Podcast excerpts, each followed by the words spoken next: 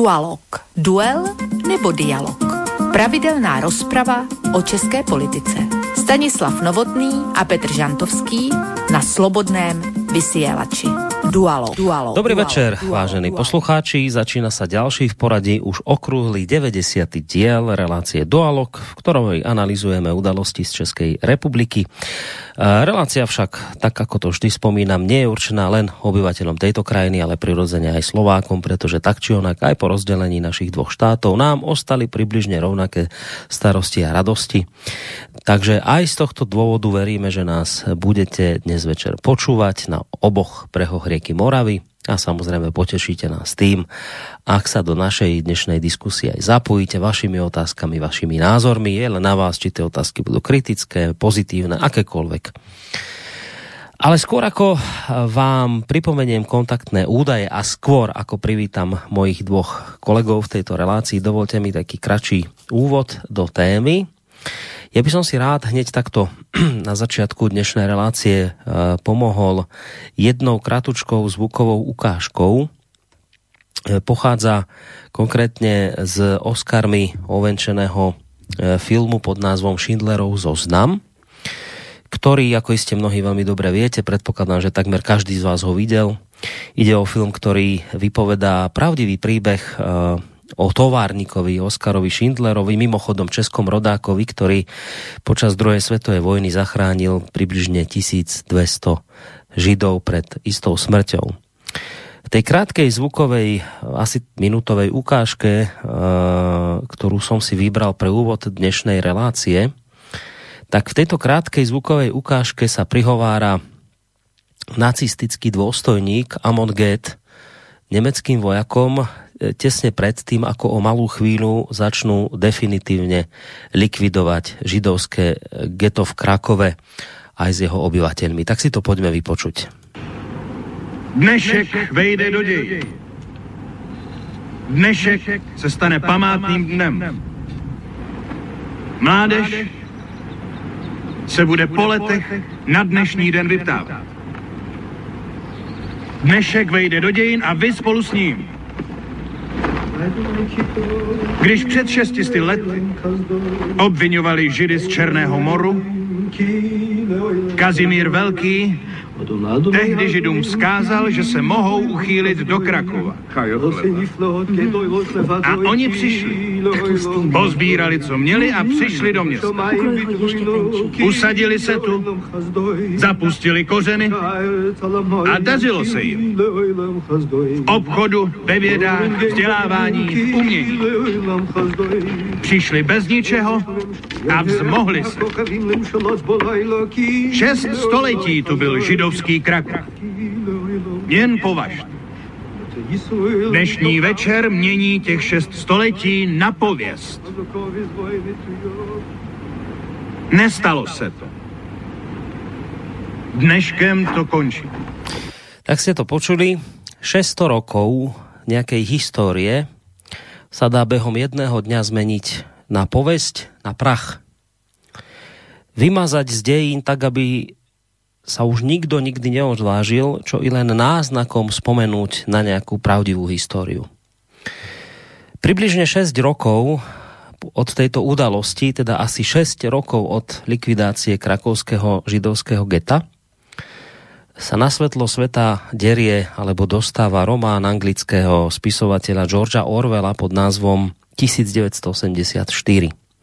Mnohí z vás toto dielo takisto veľmi dobre poznáte, preto ho ani len náhodou nebudem nejako podrobnejšie opisovať, len poviem, že v tomto románe vystupuje istý pán Winston, ktorý pracuje ako úradník na ministerstve pravdy, ktoré sa zaoberá manipulovaním všetkých článkov a historických dokumentov.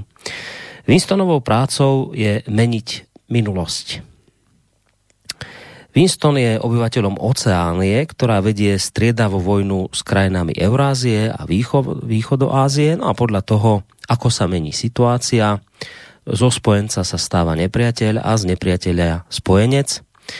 Tak Winston a ďalší úradníci samozrejme podľa toho, ako sa táto situácia mení, všetky články a dokumenty, e, ktoré v minulosti vyšli, menia. Ako sa ďalej uvádza na portáli Wikipedia, hlavnou témou románu je manipulácia. Totalitný systém totiž potrebuje efektívne meniť minulosť a tá je určená dvoma vecami. Hmatateľnými dokumentami a ľudskými spomienkami. K manipulácii všetkých dokumentov slúži aparát Ministerstva pravdy, ktorý umožňuje kedykoľvek na objednávku zmeniť všetky záznamy o zvolenej udalosti či človeku na niečo iného. Možno napríklad nepohodlnú osobu tzv. evaporovať, čo znamená vymazať z existencie. Zničiť všetky zmienky o tom, že existovala aj o samotnej evaporácii. To by ale na úplnú zmenu minulosti nestačilo, je potrebné vymazať aj nehmotné spomienky, zmanipulovať aj myšlienky. Ku kontrole kolektívneho myslenia existuje v oceáni postupnosť prepracovaných techník, najmä tzv. double think, teda dvojité myslenie. Doublethink je schopnosť udržať pohromade dve celkom protikladné informácie a zároveň obidvom pevne veriť. Každý napríklad vie, že v priestoroch ministerstva lásky sú celí a mučiarne pre politických väzňov, ministerstvo pravdy sa programovo zaoberá klamaním, ekonomika ministerstva hojnosti vedie k hladomoru, ministerstvo mieru riadi vojnu. Človek cvičený v doublethinku v tom ale nevidí spor. Je vnútorne presvedčený, že evaporovaná osoba nikdy neexistovala, aj keby išlo o vlastnú matku. A ak strana hovorí, že Eurázia je uhlavný nepriateľ Oceánie, potom bola nepriateľom odjak živa, bez ohľadu na kladnú spomienku, že ešte pred desiatimi minútami bola spojencom. Tak toľko naozaj len v skratke k románu 1984, ktorý ak ste si náhodou ešte doteraz neprečítali, vážení poslucháči, tak upaľujte do knižnice alebo do knihkupectva, aj keď dopredu vás upozorňujem, že toto dielo môže na vás zanechať trvané následky. No, ale iste by mi teraz e, po týchto úvodných slovách niektorí ľudia vytkli, že od čias nacistického Nemecka, respektíve od čias socializmu sa mnohé zmenilo. Aktuálne tu nemáme žiadne vyhlazovacie komanda, Zatiaľ ani tie koncentráky ešte nie. Takže vymazať historickú pamäť ľudí nie je také jednoduché, ako sa o to pokúšali počas vojnových či nacisti, alebo potom neskôr po nich v mnohých ohľadoch aj komunisti. Takže áno, v tomto smere môžeme hovoriť o veľkých rozdieloch vzhľadom k dnešnej dobe. Lenže aj napriek tomuto všetkému sa tlačí na jazyk nástojčivá otázka, či sme sa predsa len raz a navždy vzdali aj snahy o prepisovanie dejín, alebo nás toto pokušenie láka dodnes a či sa toto všetko náhodou nedeje stále, síce miernejšími, ale o to prefíkanejšími a sofistikovanejšími metódami a spôsobmi. Tak o tomto budeme diskutovať, vážení poslucháči, v práve sa začínajúcej relácii Dualog. A to práve na pozadí. Dnes to bude mimoriadne aktuálne, pretože sa to bude celý tento náš rozhovor odohrávať na pozadí jednej udalosti, ku ktorej došlo práve dnes. Uh, ale zatiaľ k tejto udalosti veľa nepoviem. Idem privítať mojich dvoch kolegov, ako som už avizoval. Jednak v podobe Stanislava Novotného, ktorý je bývalým policajným prezidentom Českej republiky a toho času prezidentom Asociácie nezávislých médií v tejto krajine. Stanislav, dobrý večer ti prajem. Dobrý večer. Já samozřejmě přeju také Dobrý večer všem posluchačům a zvláště tobě, velevážení e, Borisy a ctihodní muži a Petrovi veleváženému a ctihodnému muži. No to bylo krásné, to bylo jak stredoveku, keby si normálně vítal. to bylo pekné. Já si myslím, že to ocení aj Petr Žantovský, mediální analytik, publicista a vysokoškolský pedagog. Petr, dobrý večer aj tebe. No, dobrý večer. Trošku mě mrzí, že teda na rozdíl od Stanislava nejsem ničeho ani bývalým, ani současným prezidentem. Takový, takový prezident země koule, to by byla zajímavá funkce. O tu se tady let kdo usiluje a myslím, že i právě z toho okruhu lidí, o kterých budeme se dneska bavit ve věci přepisování dějin a reinterpretace dějiných událostí, ale nebudu předbíhat. Každopádně zdravím tebe, Boris, zdravím Standu, a především všechny naše posluchačky a posluchače, ať už jsou v tom širém světě kdekoliv. Já jenom to doplním, že do příště, do příště si dávám závazek vyjmenovat Petra nějakým prezidentem. To není tak složité. no, dobře, no, uvidíme. Musíš nejdřív zjistit, jestli chci být tím prezidentem. To, jako být někým volen znamená získat jeho souhlas k, k, tomu, k tomu návrhu. To bude těžký, to budeme muset velmi vážně pro, prodiskutovat. Dám několik, několik eh, návrhů, několik variant. Eh, já si myslím, že si z toho něco vybereš, protože to bude něco takového jako strana mírného pokroku v mezích zákona nebo něco takového. Ja jo, to by mi vyhovovalo. Já si myslím, že Stando přišel s tím nápadom, že tě bude jmenovat za prezidenta právě proto, lebo si vyslovil istou formu sklamania z toho, že ty ještě žiaden prezident si nebol a ani nie si, tak on hneď přispěchal s takýmto nápadem, že teda by ti v tomto smere pomohl rád. Tak já... já teda, jestli můžu před, před uh, takovou jednu historku předčlenit před to naše téma a další povídání. Já znám jednoho prezidenta, který byl prezidentem už v 16 letech. E, jmenoval se Václav Havel. On se narodil v roce 1936 a když mu bylo 16, tak založil klub 630 vedle něj to byla tuším Viola Fischerová, Pavel Švanda, Jiří Kuběna a několik dalších lidí té generace 630 a uh, Havlův uh, velmi, myslím, korektní životopisec John Keane ve své knize přetiskl uh, stránku z Havlova deníku, kdy tehdy napsal, dnes jsem založil klub 630 a jmenoval jsem se prezidentem toho klubu. Jsem prezidentem 630. Tak prosím pěkně, někteří prezidenti to mají jako, řekl bych, skoro až v genech. To se mě teda, jak si v dětství a v mládí mě to mělo, tak stando budeš to mít těžký. Ne, probereme to trošku, navrhnu jako nějaké možnosti a potom s Borisem se samozřejmě na tebe no, domluvíme. Případně by mohl být prezidentom relácie Dualog například, takovou funkci. No, a je to, je to hotový. No, ne, to nejde, prezidentem relácie, relácie Dualog je pan Boris, Boris Koroni a tady jsem maximálně nějakým vyslaným diplomatem nebo něčím takovým, jo. To, je, to, to, to, to zase jako Čím, komu čest, tomu čest. No nič, necháme to na standovi, už sa teda ponúkol, že ti niečo pri, priliehavé nájde, dokonca tu už aj padlo nejaké také nejaké funkciu, z ktorou si vyjadril istú formu teda pochopenia, že tuto by si mohol, tak uvidíme, necháme sa prekvapiť. V každom prípade, dobrý večer, vážení poslucháči, aj teda z mojej strany Borisa Koroniho z bansko štúdia. V prípade, že budete cítiť potrebu alebo chuť do tohto nášho dialogu nejakým spôsobom zapojiť, smelo do toho mailovo studiozavináč slobodnyvysielac.sk Naša internetová stránka je takisto k dispozícii, je tam také tlačítko zelené, že otázka do štúdia, takže smelo klikajte aj naň. A tí úplne, ktorí sú z vás najsmelejší, tak môžete aj zatelefonovať na číslo 048 381 0101. I my sme sa už okolo tej témy samozrejme tak trošku v tom mojom úvode obtočili, ale ešte, ešte k nej určite nepôjdeme hneď, lebo máme tu takú starú dobrú tradíciu, že Petr nám vždy priblíži v úvode relácie hudobného hostia, ktorý nás tým našim rozprávaním bude počas tejto relácie sprevádzať. Tak mu idem opäť teda odovzdať už po niekoľkýkrát slovo. Petr, pod nám představit hudobného hosta dnešného večera. Prosím tě. Já jsem měl tentokrát opravdu strašně těžký dilema, jakou muziku k tomu tématu zvolit. Téma jsme si pojmenovali, přepisování dějin. To je velmi zásadní a jako možná vůbec nejfatálnější eh, historický téma, historicko-politologický téma, zdaleka nejenom 21. nebo 20. století, to nás provází po celé dějiny, protože vždycky, jak se říká, vítěz píše dějiny, takže se přepisují ty dějiny vždycky s těmi novými vítězi a vítězstvími.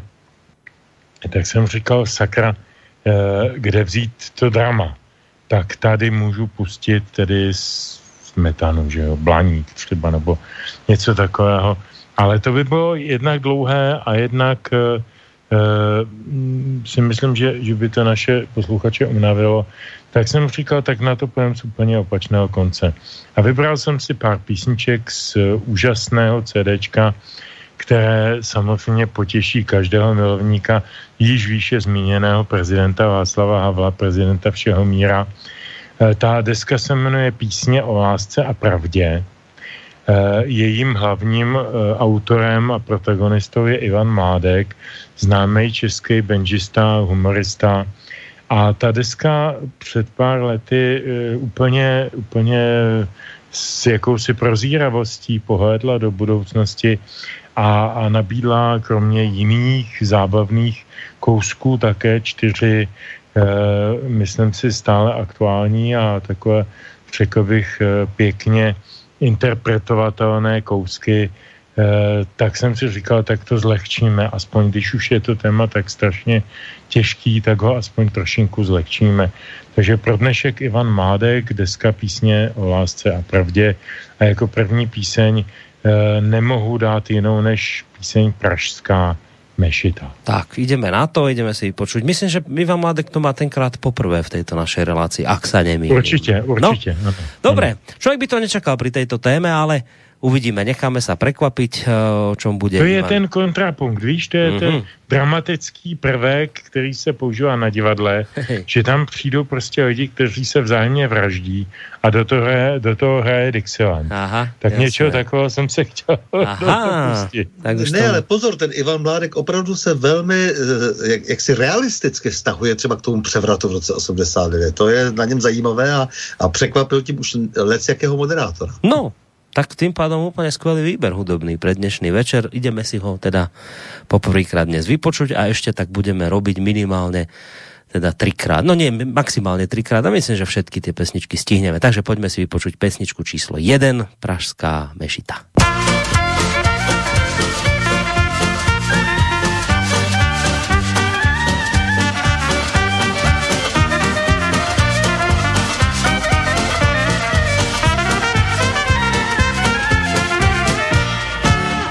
Je moc pohledná, je tu hradky rozhledna, kostely a chrámy, hospody a krámy, mosty, jezdy, madla, výstaviště divadla, ale říkal kdo si, že tu chybí co si, hele Čecha ješitu, nechce v Praze mešitu, na Boha si potrpí, a láha tu nestrpí, z Mohameda proroka, chytby asi amoka, myslím, že by z islámu, hůba asi z islamu, hele Čecha ješitu, nechce v Praze mešitu, bojí se o trnice, o dvanáctku ještě více, sobě ale škodí, po štěstí si chodí, z kopce proti muslim, hale kalby muslim, budil by nás po ránu, ale podle Koránu, nemusel bych, což je u nás tabu, celý život mít jen jednu babu,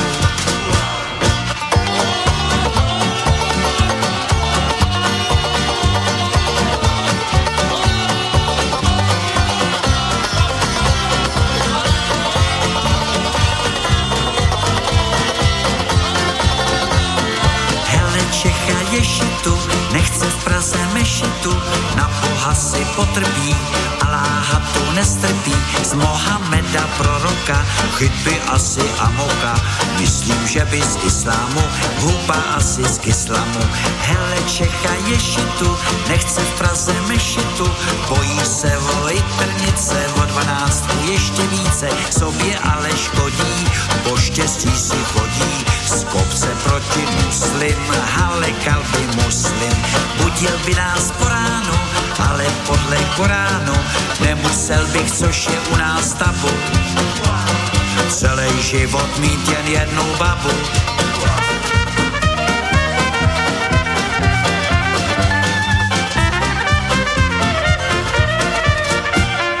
No, Ivan Mladek je živ, aspoň teda minimálne pre mňa záruka veľmi dobrej nálady, tak počúvame Hele Čecha Ješitu.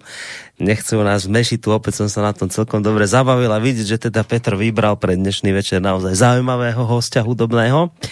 No, ale skôr ako týchto dvoch pánov opäť ozvučím, tak dovolte mi už sa trošku posunúť k tej našej dnešnej téme, už čo to sme samozrejme v úvode naznačili, ale prečo vlastne s touto témou prichádzame, ja som už naznačil, že to bude mimoriadne aktuálne.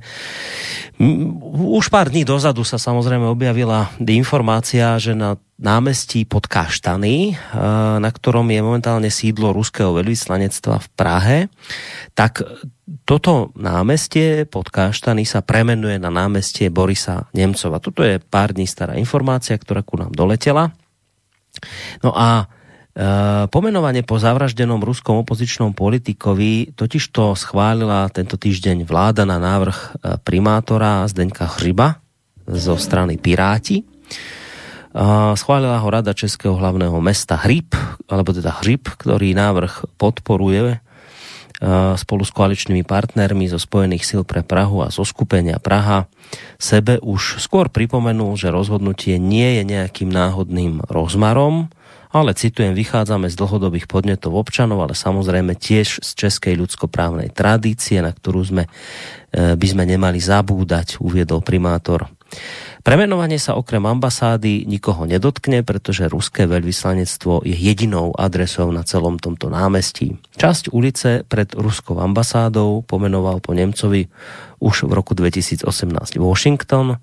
K rovnakému kroku pristúpil neskôr aj litovský Vilnius. Rovnomené námestie má nedaleko ruského veľvyslanectva aj Kiev. Uh, Boris Nemcov o ňom naozaj na úvod len pár slov. Sa stal obeťou vraždy v noci z 27. na 28. februára roku 2015 v centre Moskvy, nedaleko kremelských hradieb a Červeného námestia. Jeho prívrženci sú presvedčení, že vražda súvisí s Nemcovou politickou činnosťou, s kritikou ruského prezidenta Vladimíra Putina e, a takisto zasahovaním Ruska do vývoja udalostí na Ukrajine.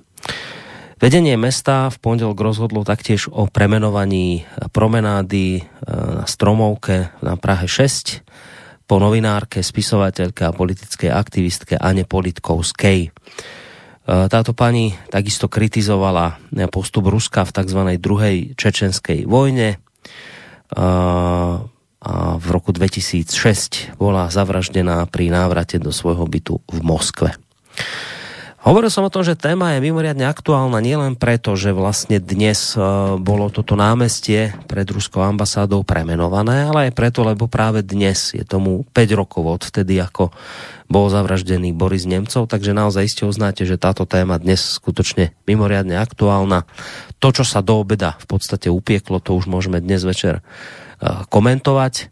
Um, treba na úvod povedať, že skôr ako sa dostaneme k tomu samotnému premenovaniu tej ulice a k tomu všetkému, čo s tým súvisí. Ja by som vás predsa len na úvod trošku sa chcel povypitovať na toho Borisa Nemcova a na váš vzťah smerom k nemu, pretože uh, známe je to, že teda uh, súdy ruské už poslali do vezenia tak toho zabijaka, teda vraha, ktorý ho zavraždil, ako aj jeho, myslím, štyroch komplicov. Uh, ale doteraz nie je celkom jasné a známe, nepodarilo sa to vyšetriť, kto vlastne si túto vraždu objednal.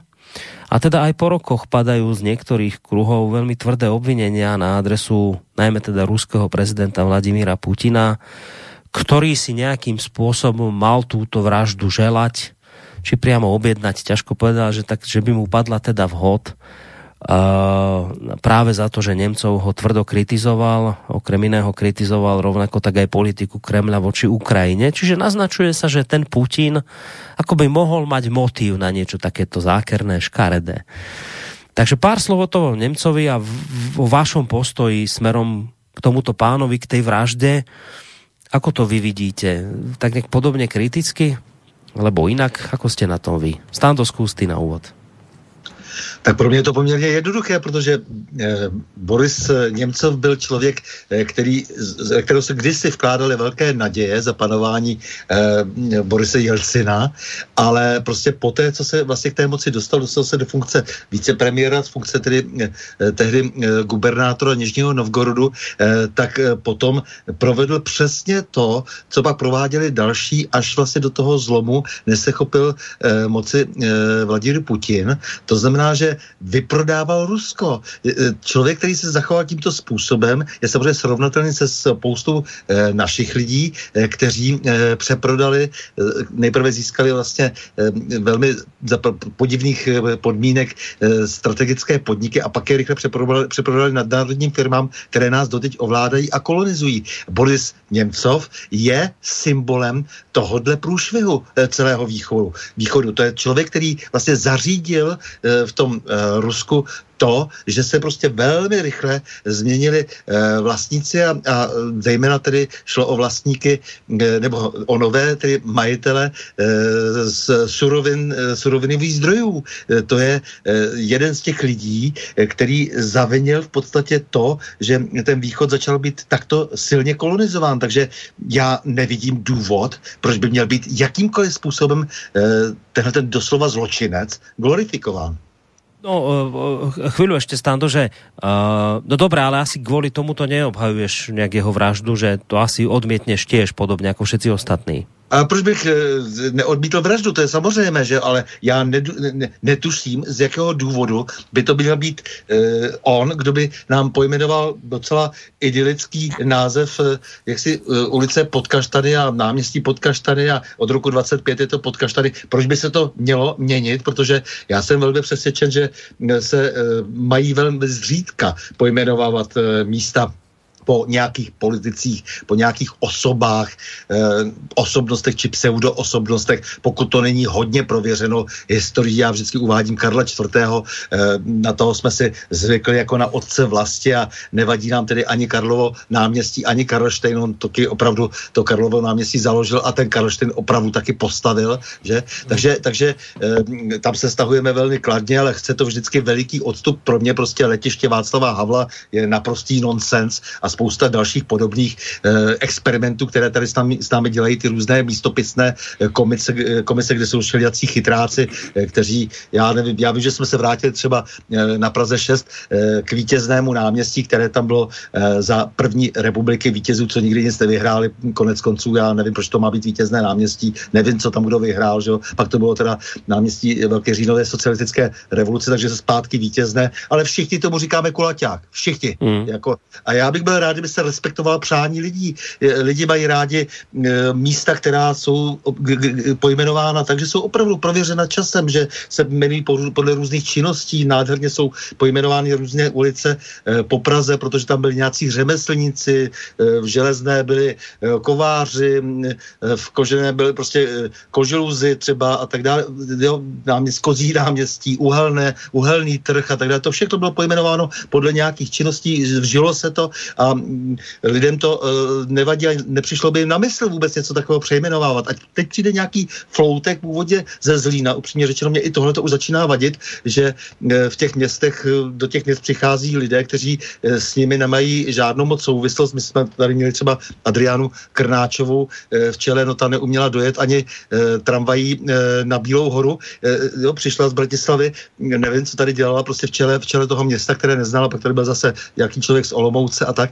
Eh, prostě eh, jo, chová se tady eh, takovýmhle zhuvěřilým způsobem. Já jsem občan Prahy 6 že, a mě se to velmi dotýká, jako, protože zrovna to náměstí pod Kaštany tam není žádný problém. Nevidím tam žádný problém. Tam od jakživa rostly kaštany, že jako je to velmi idylické, příjemné místo hmm. a nemá tu vůbec pro mě žádnou další jinou politickou konotaci. Dobre, však k tomu sa stando dostaneme, ale ešte, ťa, ešte jednou otázkou ťa podržím pri tom Nemcovovi a potom to isté budem adresovať aj Petrovi tie isté otázky.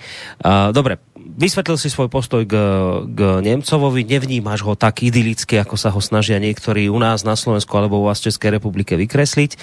Uh, na druhej strane tú vraždu vraždu samozrejme nejakým spôsobom neobhajuješ, ale je to ešte stále, tu vysí ten otáznik, že objednávateľ vraždy Vladimír Putin sa tak ponúka niektorým kruhom ako ten, ktorý by si to objednať mohol. Ako si s týmto vysporiadaný ty?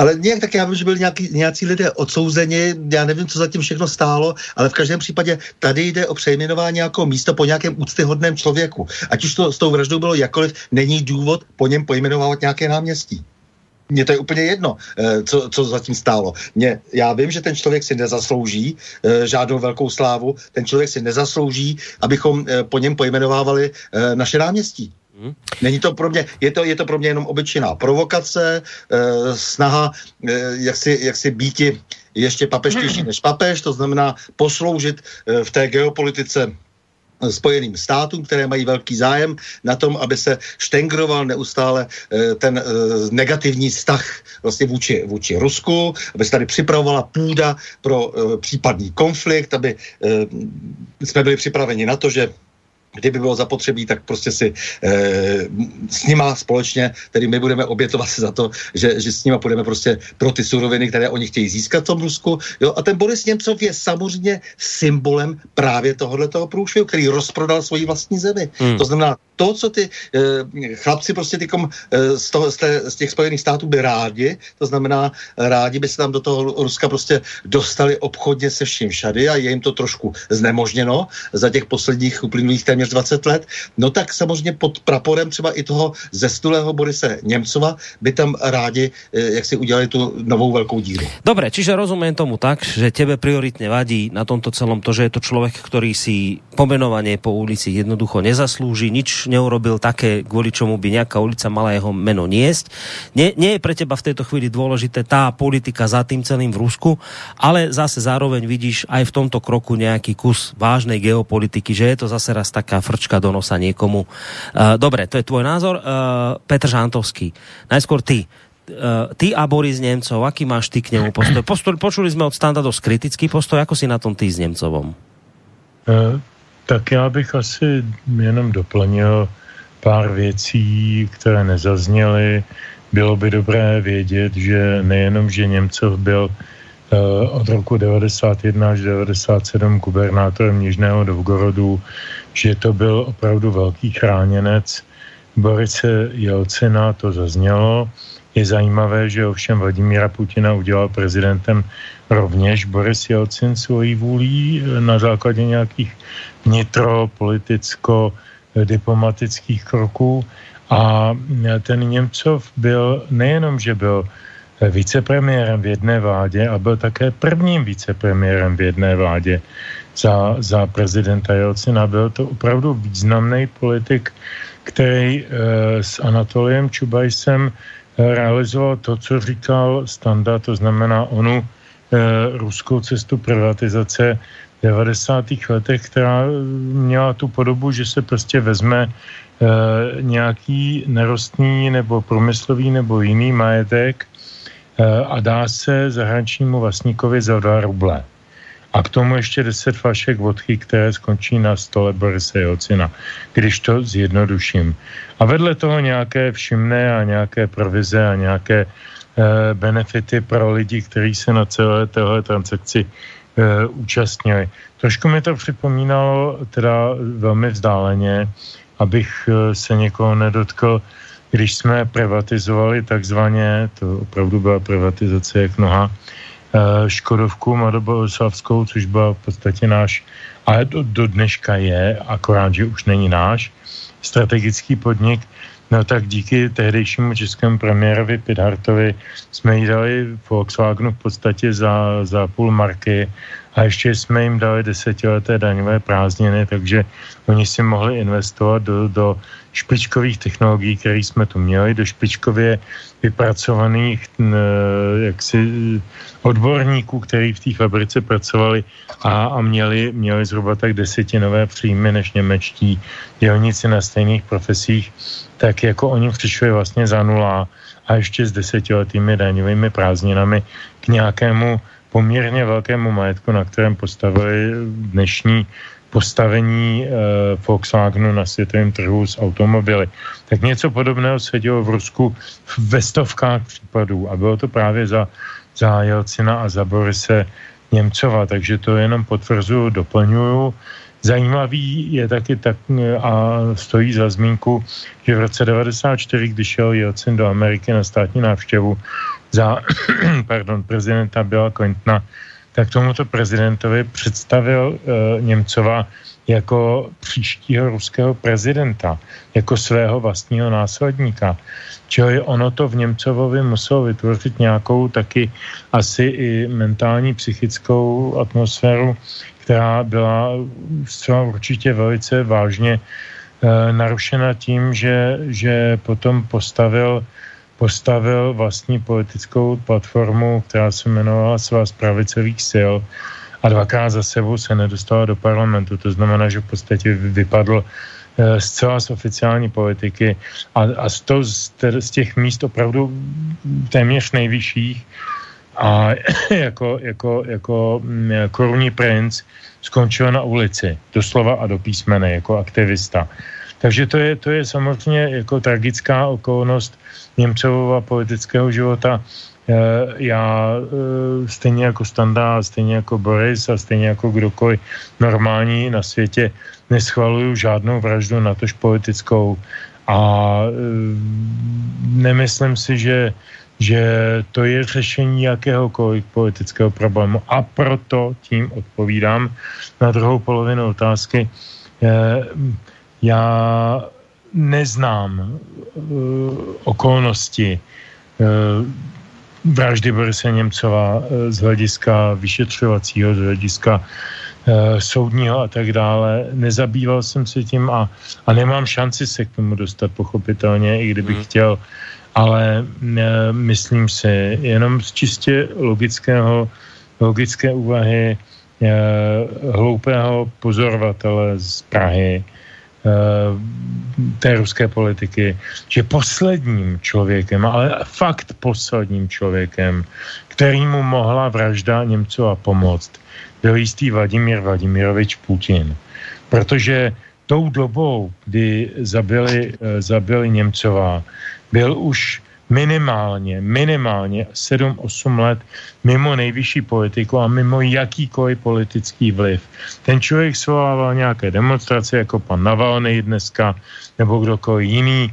Eh, na to má každý právo a je to správně. Každý má říkat, co si myslí o režimu, který tam vládne a kterýmu on platí daně. To je v pořádku. Ale pro Putina neměl vůbec žádný efekt a už vůbec nepozitivní, aby někdo zabil Němcova, protože Němcov v tu chvíli pro něj byl asi jako moucha vůči slonovi. To jako my, my to tady velmi silně, silně podceňujeme, tuhle logiku, ale je to tak. Čili já si myslím, že Putinovi spíše ublížil, že, že byl Němcov zavražděn. A pokud bych teda já, a nejsem přítelem konspiračních teorií, ale pokud bych o tom přemýšlel, Eh, řekněme, mozkem eh, nějakého vynikajícího spisovatele eh, typu Toma Clancyho nebo lidí, kteří se zabývají touto literaturou, tak bych hledal určitě jaksi zadavatele vraždy Němcova v táboře Němcova a ne v táboře Putina. To je s dovolením jedna věc. Druhá věc, ještě se tady tedy nakousla ta věc přeměnování těch těch náměstí. Eh, jednak si myslím, že to byla úplně trapná klukovina od pana Třeba. Pan Přip je člověk, který tam na to místo nepatří od prvního okamžiku, kdy tam vstoupil za rok a čtvrt své funkce primátora, dokázal jedinou věc a to na, naštvat dvě globální supervelmoci, Rusko a Čínu. E, a jinak nic. Nula. Absolutní zero.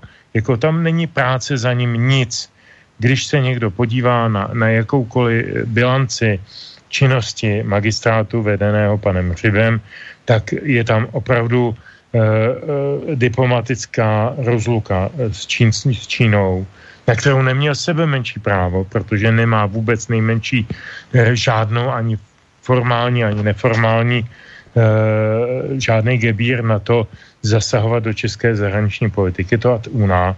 A, a sekunda, to, co provedl teď s ulicí nebo s náměstím pana Němcova eh, eh, na, na tom place, kde sídlí Ruská ambasáda, je opravdu jenom klukovina gesto, eh, které je mířeno lidem, z typu milion chvilek nebo typu uh, lidí, kteří nepřemýšlejí o politice, nepřemýšlejí o realitě, nepřemýšlejí o ekonomice, nepřemýšlejí o budoucnosti společnosti, ale přemýšlejí o happeningu, který zítra uděláme a koupíme si na to flašku vodky, když to zjednoduším s prominutím.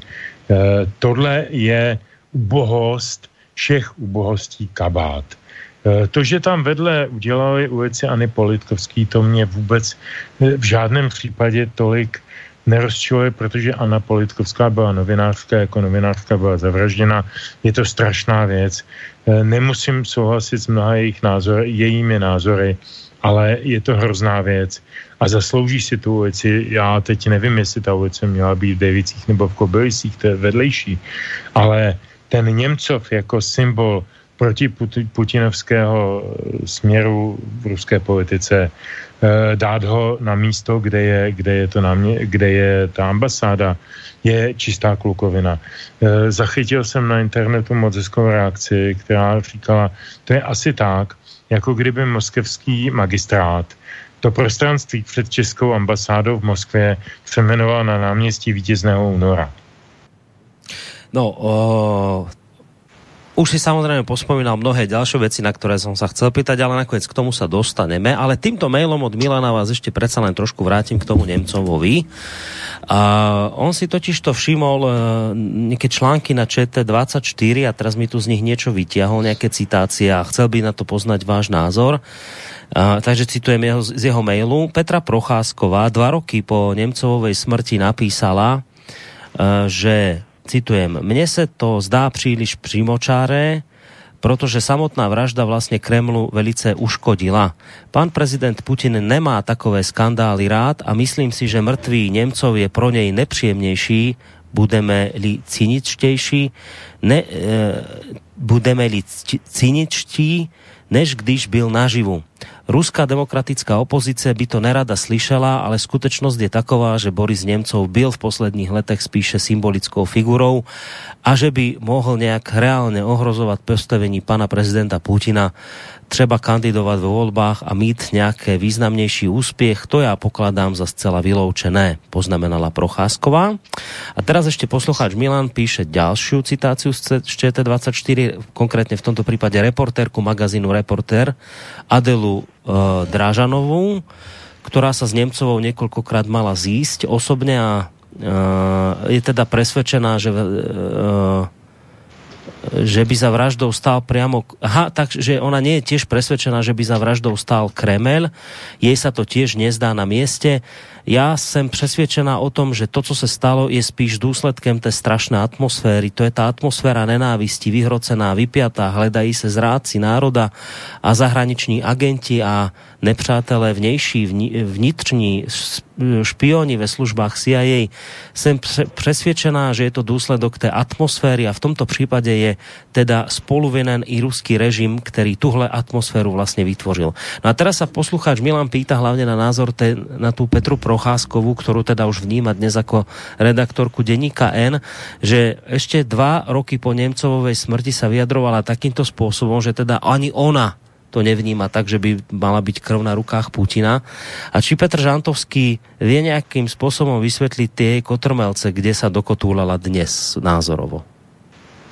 Děkuji za tu otázku. Já jsem e, strašně rád, že tady zazněla ta citace z Procházkové, Eh, já už jsem tady možná říkal, že Petra Procházková dříve Švábová byla moje spoluvěčka na fakultě a že to byla vždycky dost inteligentní dívka, posléze dáma a že eh, k určitým názorovým veletočům u ní začalo v podstatě až v 90. letech, když s panem Štětinou provozovali agenturu Epicentrum a pracovali pro nějaký Čečen Press nebo něco takového a velice se aktivizovali v období té, té čečenské, čečenské války, ehm, kde ona zřejmě teda došla nějakým eh, ideovým eh, přemetům, také se tam, pokud vím, tehdy vdala, nevím, jestli to bylo přesně v, tom té, v této době nebo později, za nějakého muslima, nějakou dobu byla tedy muslimkou nebo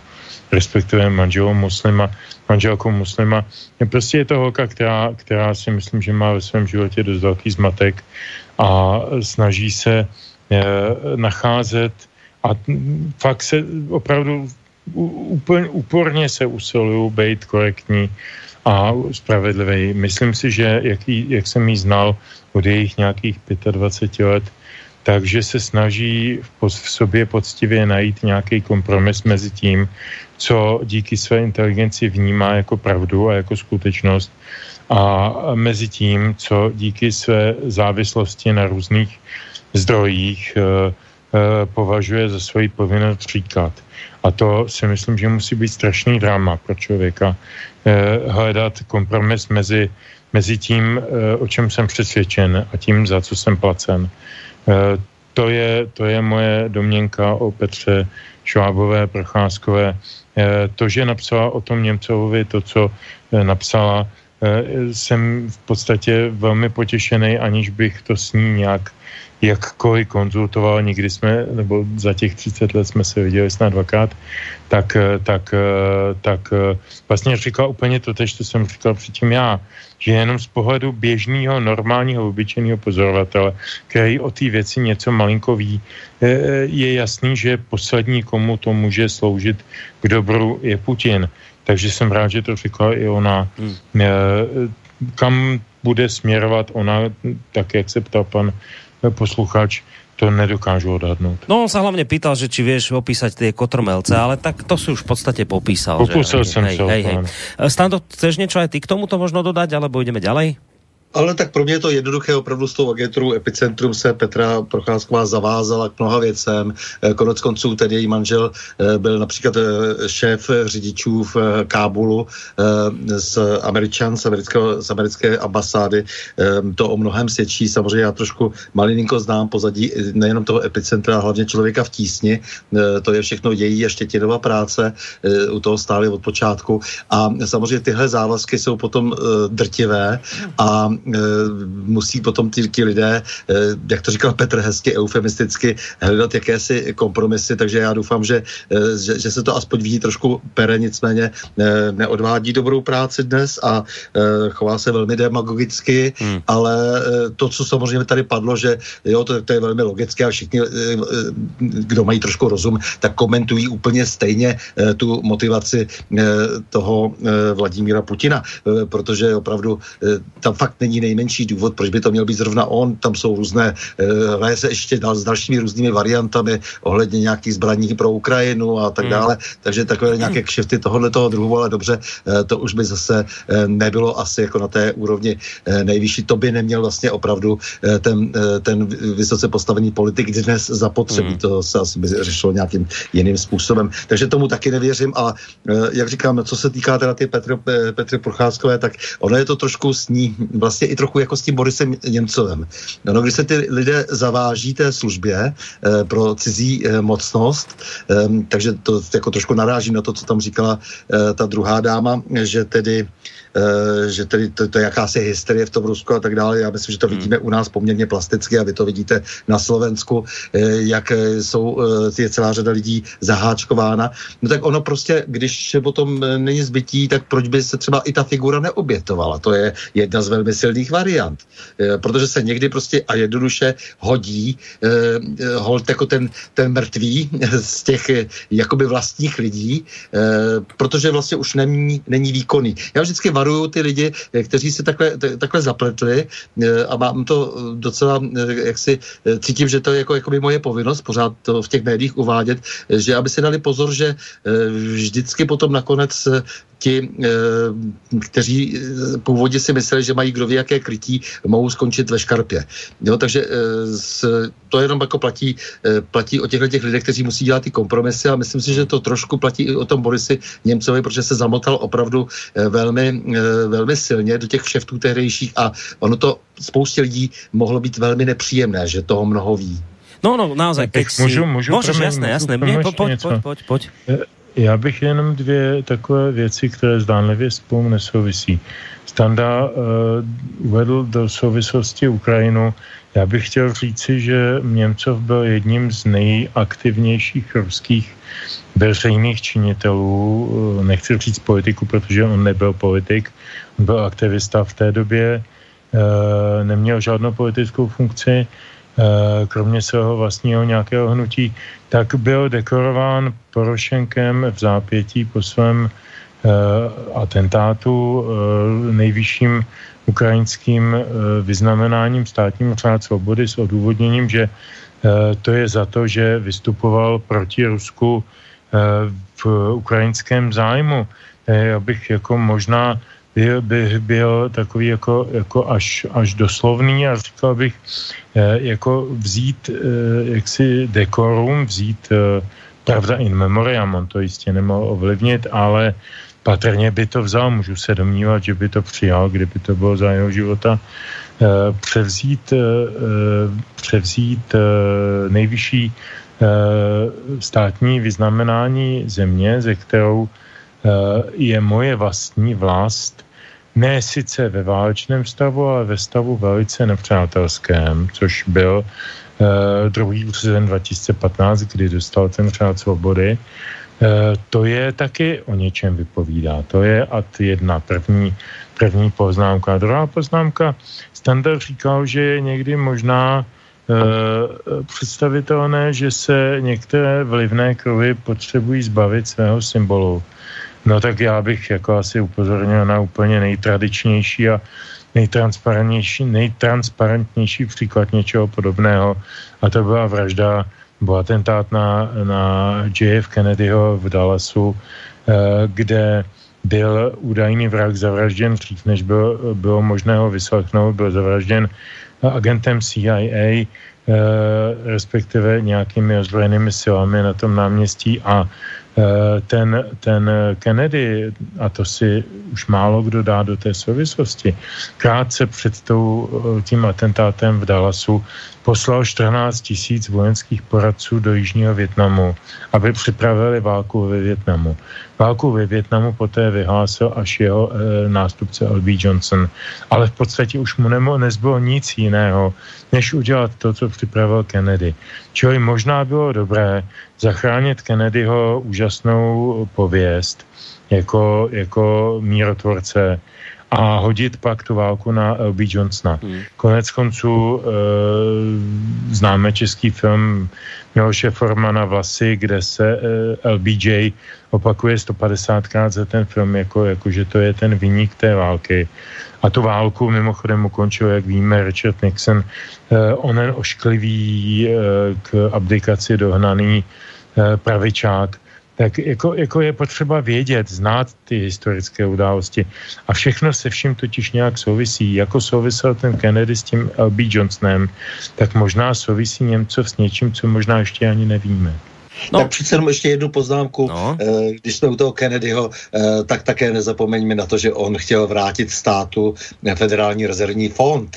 Eh, a poté, co byl zavražděn, tak okamžitě následně Johnson potom tohle všechno zrušil. Že? To, to, takže tam je taky ještě, ještě tenhle ten, tenhle ještě ten moment, ekonomický aspekt, jasně. No. Tenhle ten ekonomický aspekt velmi silný samozřejmě. No, takže, takže o to tady jde. Tak či onak, keď naozaj si kladieme v tomto případě tu cicerovskou otázku qui bono, tak ten Putin z toho naozaj nevychádza ako ten, ktorý by to malo byť jemu nejako na prospech.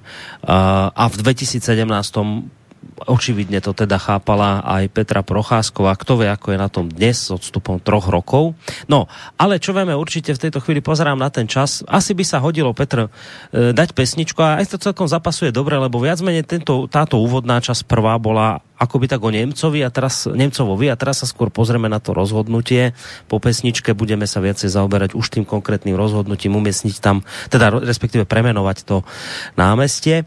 Tak poďme si dať pesničku číslo 2. Písnička číslo dva je možná nejkratší z těch dnešních, ale je nejzábavnější, nejméně politická, avšak nejvíce politická. Každý pochopí, jak to poslechne a jmenuje se vylučování. E, není to vylučování ve smyslu vyměšování, je to vylučování od někud někam. Někoho. Tak.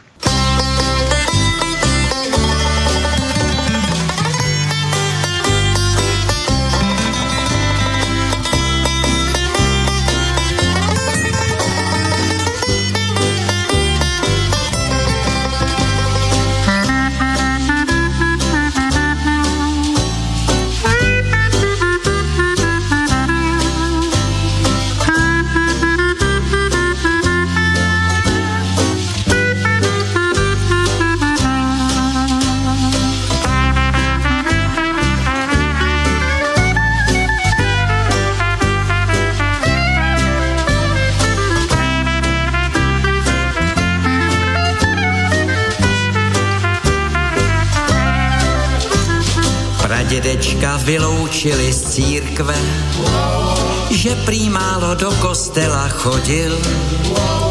Dědečka zas vyloučili ze skauta, dostanu si v noci holky vodil.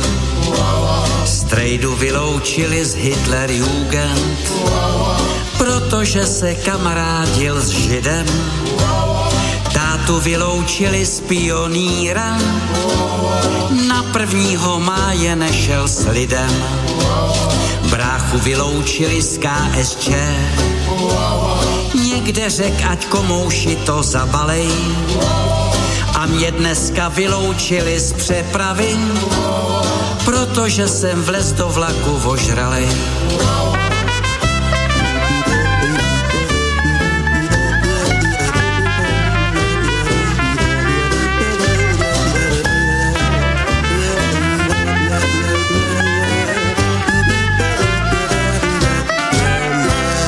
Tak opäť sme sa dobre zabavili pri Ivanovi Mládkovi. Ešte nás čakajú dva kúsky. A vy, vážení poslucháči, v prípade, že chcete, zapojite sa mail studiozavinač.slobodnyvysielac.sk telefon 048 381 0101 alebo naša internetová stránka zelené tlačidlo do, otázka do štúdia Petr Žantovský a Stanislav Novotný na Skype.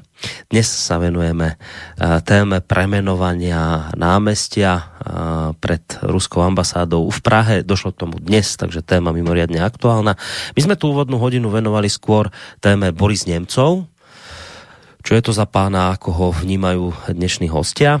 A teraz sa pozrieme skôr na ten samotný akt toho premenovávania. Keď e, sa pozriem na tie argumenty, ktoré teda používa e, pražský magistrát, tak okrem iného teda naznačuje, že týmto krokom sa stane Česká republika tak trošku svetovou, lebo vlastne sa pripája k ďalším krajinám, ktoré už takýto krok urobili. Ja som to spomínal v úvode, že už tak urobili Američania pred dvoma rokmi v roku 2018.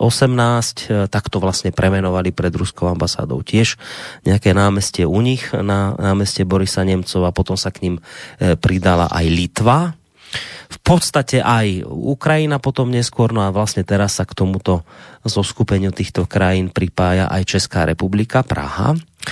V dokumente rady, ktorá tento krok schválila, sa uvádza, že Praha sa týmto gestom zaradí k niekoľkým ďalším metropolám, ktoré týmto spôsobom poukazujú na neutešený stav politických pomerov v dnešnom Rusku. Čiže oni nehovoria teraz, že konkrétne, že o Nemcovovi, že či to bol dobrý chlapík, zlý chlapík, ale že v tom Rusku sú zlé politické pomery, je tam prenasledovaná opozícia, sú tam prenasledovaní novinári, nie je tam demokracia, ja neviem, LGBTI ľudia to tam majú ťažké, bla bla bla, proste kopec vecí a že týmto gestom tak ako všeobecne Praha dáva spolu s týmito ďalšími krajinami najavo, že im leží prostě na srdci, máme telefonát, počkajte ešte s tými telefonátmi, za chvíľku dám vám prestor aj telefonáty, ale ešte počkajte chvíľu, že teda e, ten pražský magistrát sa pripája k tým krajinám, ktorým prostě leží na srdci to, ten, ten neutešený stav demokracie v Rusku. Toto je okrem iného argument, prečo k tomuto došlo. Tak, čo na tento argument hovoríte? Stando. No, kdo? Pojď ty, Stando.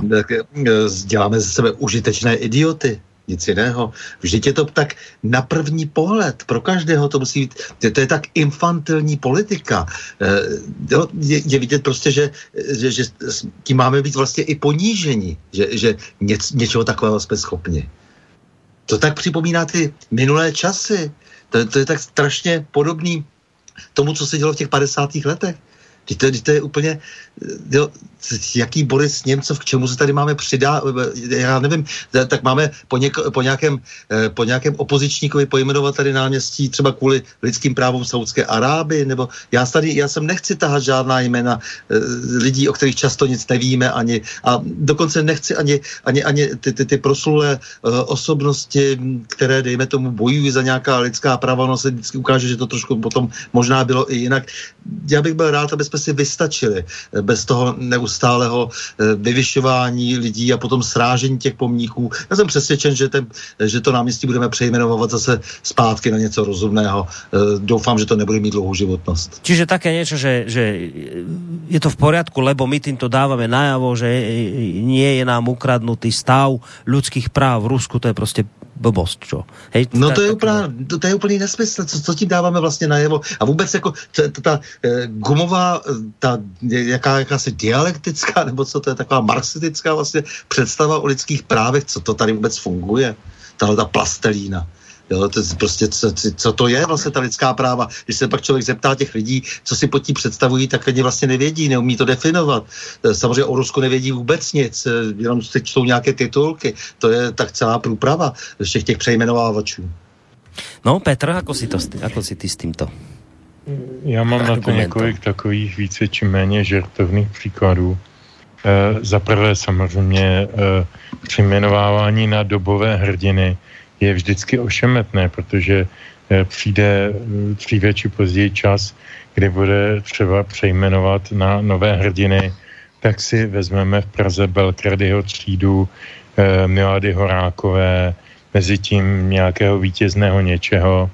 Eh, vezmeme si Pošovu třídu, posléze, posléze Vinohradskou, vezmeme si třeba v Pardubicích, já jsem z Pardubic, tam je hlavní třída, ta se jmenovala císaře eh, Františka Josefa, pak T.G. Masaryka, pak, pak Adolf Hitlergase, eh, pak Josefa Stalina, do dneška se jí říká Stalinová nebo Stalinka, ale pak teda někdy po odhalení Stalinových eh, zločinů tam došlo k končům, že by bylo dobré tomu dát nějakou neutrální fasádu, tak to nazvali třída míru, neboť mír je takový věčný a univerzální.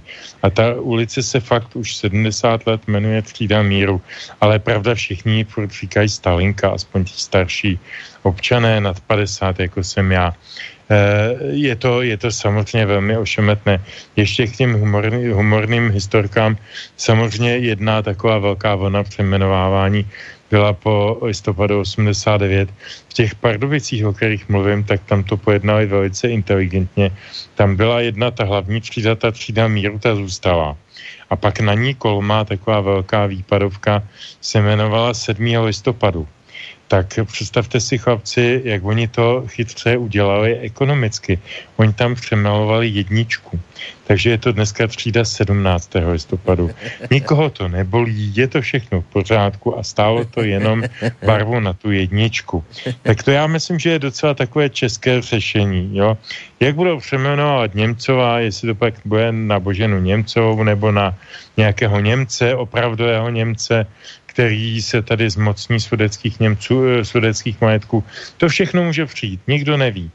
Jo, máme, máme nakročeno, máme nakročeno, zrušili jsme podkaštany, což tady fungovalo několik desítek let, tak teď jsme dali ten plac eh, jaksi do placu na, na různá politická, politické interpretace, je to všechno nesmysl a, a, a být by to nemělo, protože my tím vlastně ukazujeme, jak jsme slabí, jak eh, neumíme zacházet se svojí vlastní minulostí. Mě třeba strašlivě rozčililo, a to bylo hned po tom roce 90, když eh, zlikvidovali sochu Švermy a přeměnovali Švermův most přes Vltavu. Šverma byl komunista, dobrá, já jsem nebyl komunista, ale Šverma byl komunista, když se za to vraždilo a kdy to znamenalo uh, velké hrdinství. A ten člověk uh, položil svůj život ve slovenském národním povstání. A já jsem neviděl opravdu jediný důvod, jako a, a těžký antikomunista, celoživotní antikomunista, jsem neviděl jediný důvod, proč člověku, který položil život za svobodu své země, uh, jenom proto, že byl komunista, brát to právo, být symbolem jednoho pitomého mostu a jedné sochy. Eh, a v té době to začalo a stále to, stále to pokračuje, jenom je to čím dál hloupější a infantilnější. No keď eh, hovorím... Eh, já možná jeden příběh, jestli můžu, ten Můžeš, je taky no. dobrý. Já mám v oblibě takové malé náměstíčko v Bubenči, Puškinovo náměstí. Na tom Puškinově náměstí ruská ambasáda nedávno, je to pár let, vstyčila pomník Puškinovi. Uh, jdu tam, měl jsem tam nějakou schůzku a tam jako uh, u, té, u té sochy stála nějaká dáma s nějakým jaksi jejím druhem zřejmě. A teď jako tam strašně nahlas kritizovala, co ty si rusáci nedovolují tady prostě dávat, stavět takovýhle sochy prostě, že už toho snad bylo dost, je, jakože opravdu tam nemá ta socha co dělat a tak. A, a pak jsme se dali do řeči a ona mi říkala, že vlastně je ale v podstatě proti přejmenovávání, a, ale, ale, že jako některé věci, teda jako třeba to Puškinovo náměstí by se přejmenovat měly, jako, ale že, že třeba jí nevadila Svedlovova ulice a já jsem říkal, počkejte, víte, kdo byl Svedlov? To byl člověk jako jeden z hlavních strůjců rudého teroru eh, v té říjnové, eh, v, tom, v té říjnové revoluci. A ona se tak zamyslel, říkala, a to já vědět nemusím. Pak z ní vypadlo, že učí na filozofické fakultě. Teď, teď to chtěl nějak zachránit ještě ten její druh, takový prošedivělejší, jako takový, jak si um, chlapík prostě docela, jako jo, takový, jako, že, že jakože ví, jako jo, takové 50 let a tak říká, no, kdyby to byl třeba Lermontov, on chtěl, chtěl nějak dát najevo, že něco ví, bylo to hrozně směšný, jako jo. Já jsem říkal, víte, kdo to byl vůbec Puškin? a oni opravdu nevěděli nic, jako a ta dáma, že pak už mi nechtěla samozřejmě prozradit, co učí na té filozofické fakultě. Já jsem říkal, říkal, i kdybyste tam seděla ve vrátnici, tak na to nemáte právo hmm. se takhle chovat. Jo? Opravdu to, ne, to, to bylo neuvěřitelné. Hmm. Takže Puškin jí vadil, Svedlov jí nevadil, ten zmatek, jo? ta úroveň na naší přední, eh, přední eh, humanitní fakultě. Jo? Strašný. Já bych k tomu teda taky ještě jednu malinkou historku, jestli můžu. Eh, můžu? No jasné, no. jasné. Jo.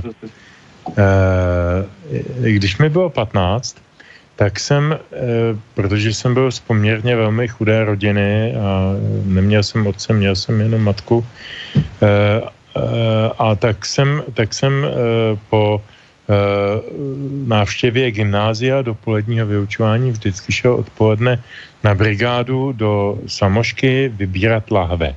To bylo vždycky takové to okénko, kde tam stál nějaký člověk a vybíral ty lahve, eh, ty vratné lahve. Jak bylo to pak jako na to, že hmm. film. Tak já byl ten 15-letý pitomec, co tam stojí u toho okýnka a vybírá ty lahve po koruně. Eh, a střídal jsem se tam s jedním člověkem, dopoledne tam byl jeden pracovník, odpoledne já, já jako brigádník, gymnazista. A ten dopolední pracovník tam byl jako v plném pracovním úvazku a jmenoval se Bohdan Dvořák.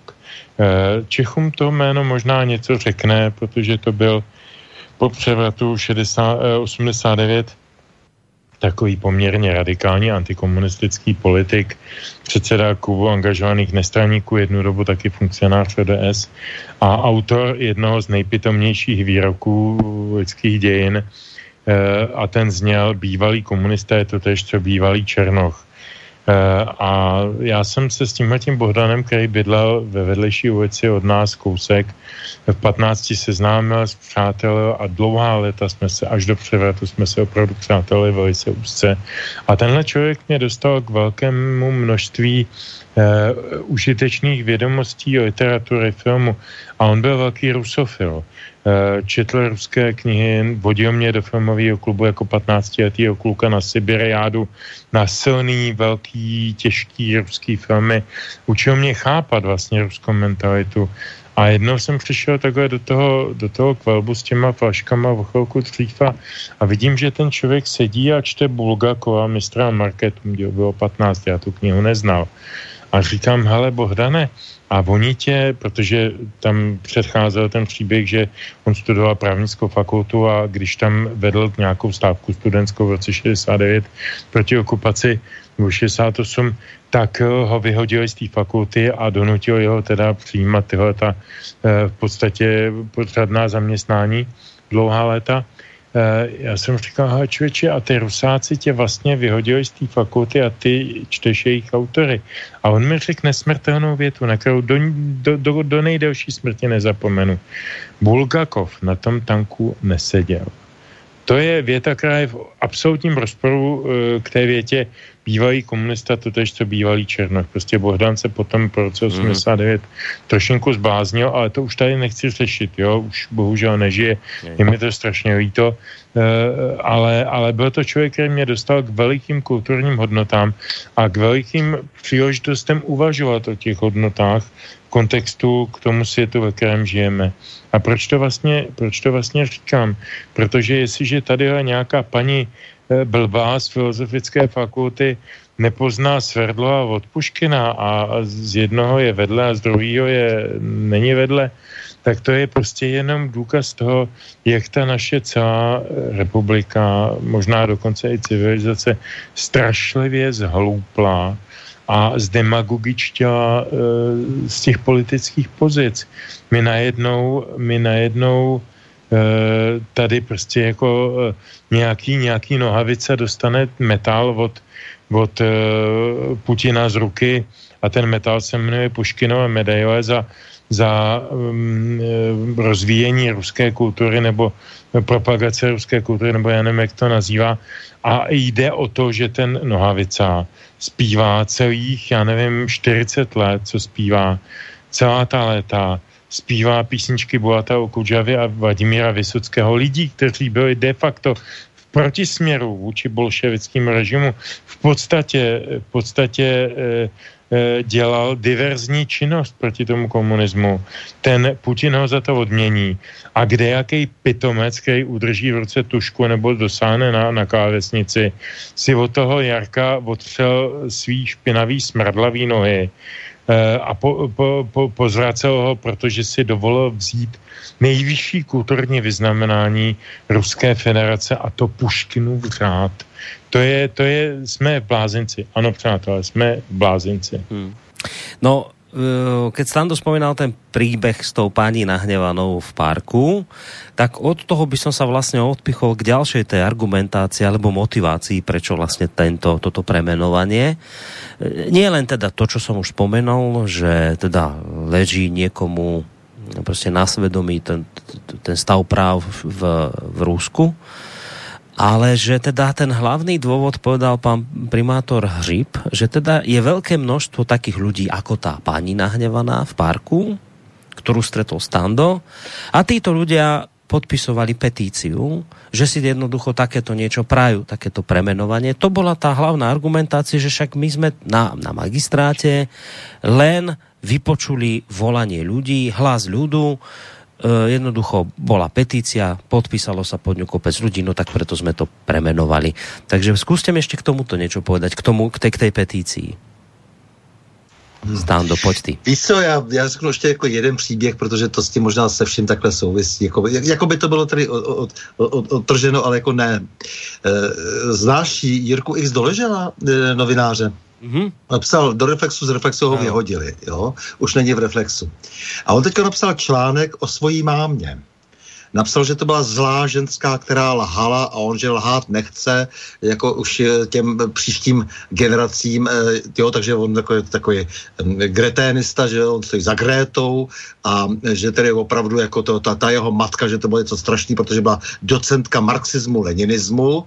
Eh, já ten příběh znám samozřejmě i z druhé strany, jo, jako jak, jak, to, jak, to, jak to celé vlastně s tou jeho matkou bylo. A on si na tom vlastně dělá kádrový profil. Spousta těch lidí se dneska dělá kádrový profil na podpisech takové, takové petice. Ten Jirka Doležal, kterého zná samozřejmě také velmi dobře Petr, eh, tak eh, byl před eh, listopadem přesvědčený marxistou a dnes se tváří, jako že ta jeho matka lahala. Ta jeho matka to byla samoživitelka, která se o něho starala. Já nebudu hodnotit to, jak to celé bylo, jak byla angažovaná a tak dále. Prostě jako nebudu se do tohohle toho plést, ale říct něco o takhle, takového o matce, uh, jo, že hm, jako byl pomluvili teda strašlivým způsobem, která pokud jen, tak jako se moživitelka se o něho starala, prostě s, snažila se i díky teda té své pozici mu vybojovat nějakou lepší pozici a tak dále, protože studoval psychologii eh, před eh, listopadem. A eh, tak jako z něho to vyrobilo toho Pavlíka Morozova. On je teda samozřejmě e, velmi pod vlivem e, drog, to všichni víme, že ho neustále hulí, že všechno možný dělá e, se sebou, aby vlastně úplně rozbil tu svou osobnost, ale to už je jako skutečně vrchol toho, co teda může ještě, jako, jako, kam se může teda ta současná hysterie vyškrábat. Jo ten je i zdoležal, prostě najdete to na parlamentních listech, to jeho vyjádření, e, se teď jakoby řekl po 30 letech té své matky. No dobré, a s tou petíciou, no, můžu uh, no, no, pojď. No, no. Tak já jsem si tu petici mezi, mezi tím velice jednoduše našel. To je petice, kterou vyhlásili nějací pánové, kteří se jmenují František Nejedlý, počkejte, ještě dva, dvě jména tady byly. No to je vedlejší konec. To je asi čtyři roky, ne? Co, co to vlastně? Je to 2016. No, tak, tak, přesně. Získali, dali, dali, dali uh, petici na, na, na takové ty petiční, uh, petiční weby, jaké jsou na, na českém internetu uh, a zdůvodnili to tím, že tedy u příležitosti prvního výročí vraždy ruského opozičníka Němcova že by chtěli teda návrh přeměnování před ruskou ambasádou na počest Borise Němcova. František Nejedlý, jeden z hlavních těch. Jako první podepsal tuto petici, to je docela, ano, Petr Kutilek a František Marčík, to jsou ty další dvě jména. Uh, nevím, co je to za lidi, neviděl jsem je nikdy. Uh, uh, ani jaké mají motivy. Uh, jako jeden z prvních, kdo to podepsal, byl jistý europoslanec, tehdy europoslanec Jarmír Štětina. Eh, je pikantní, že Jarmír Štětina jako dlouhodobý eh, režimní novinář, který měl podle svědectví eh, tehdejších šefredaktorů a důležitých postav v českých i v evropských médiích jako, jako volnou bumášku na vstupy Eh, na sovětské území, protože tam se mimo eh, povolená území nesmělo, ani vlastní občané nesměli cestovat všude, kde by se jim chtělo po Sovětském svazu, tak soudruh Štětina už v těch 70. 80. letech tuto, tuto bumášku měl a popisoval, jezdil tam, jezdil na Bajkal, jezdil na různé reportáže a tak dále. Pak měl podobnou bumášku pro Indii, napsal o tom knihu. A teda, teda byl to, byl to dlouholetý soudruh a dlouholetý, dlouholetý uh, plný pracovník toho režimu.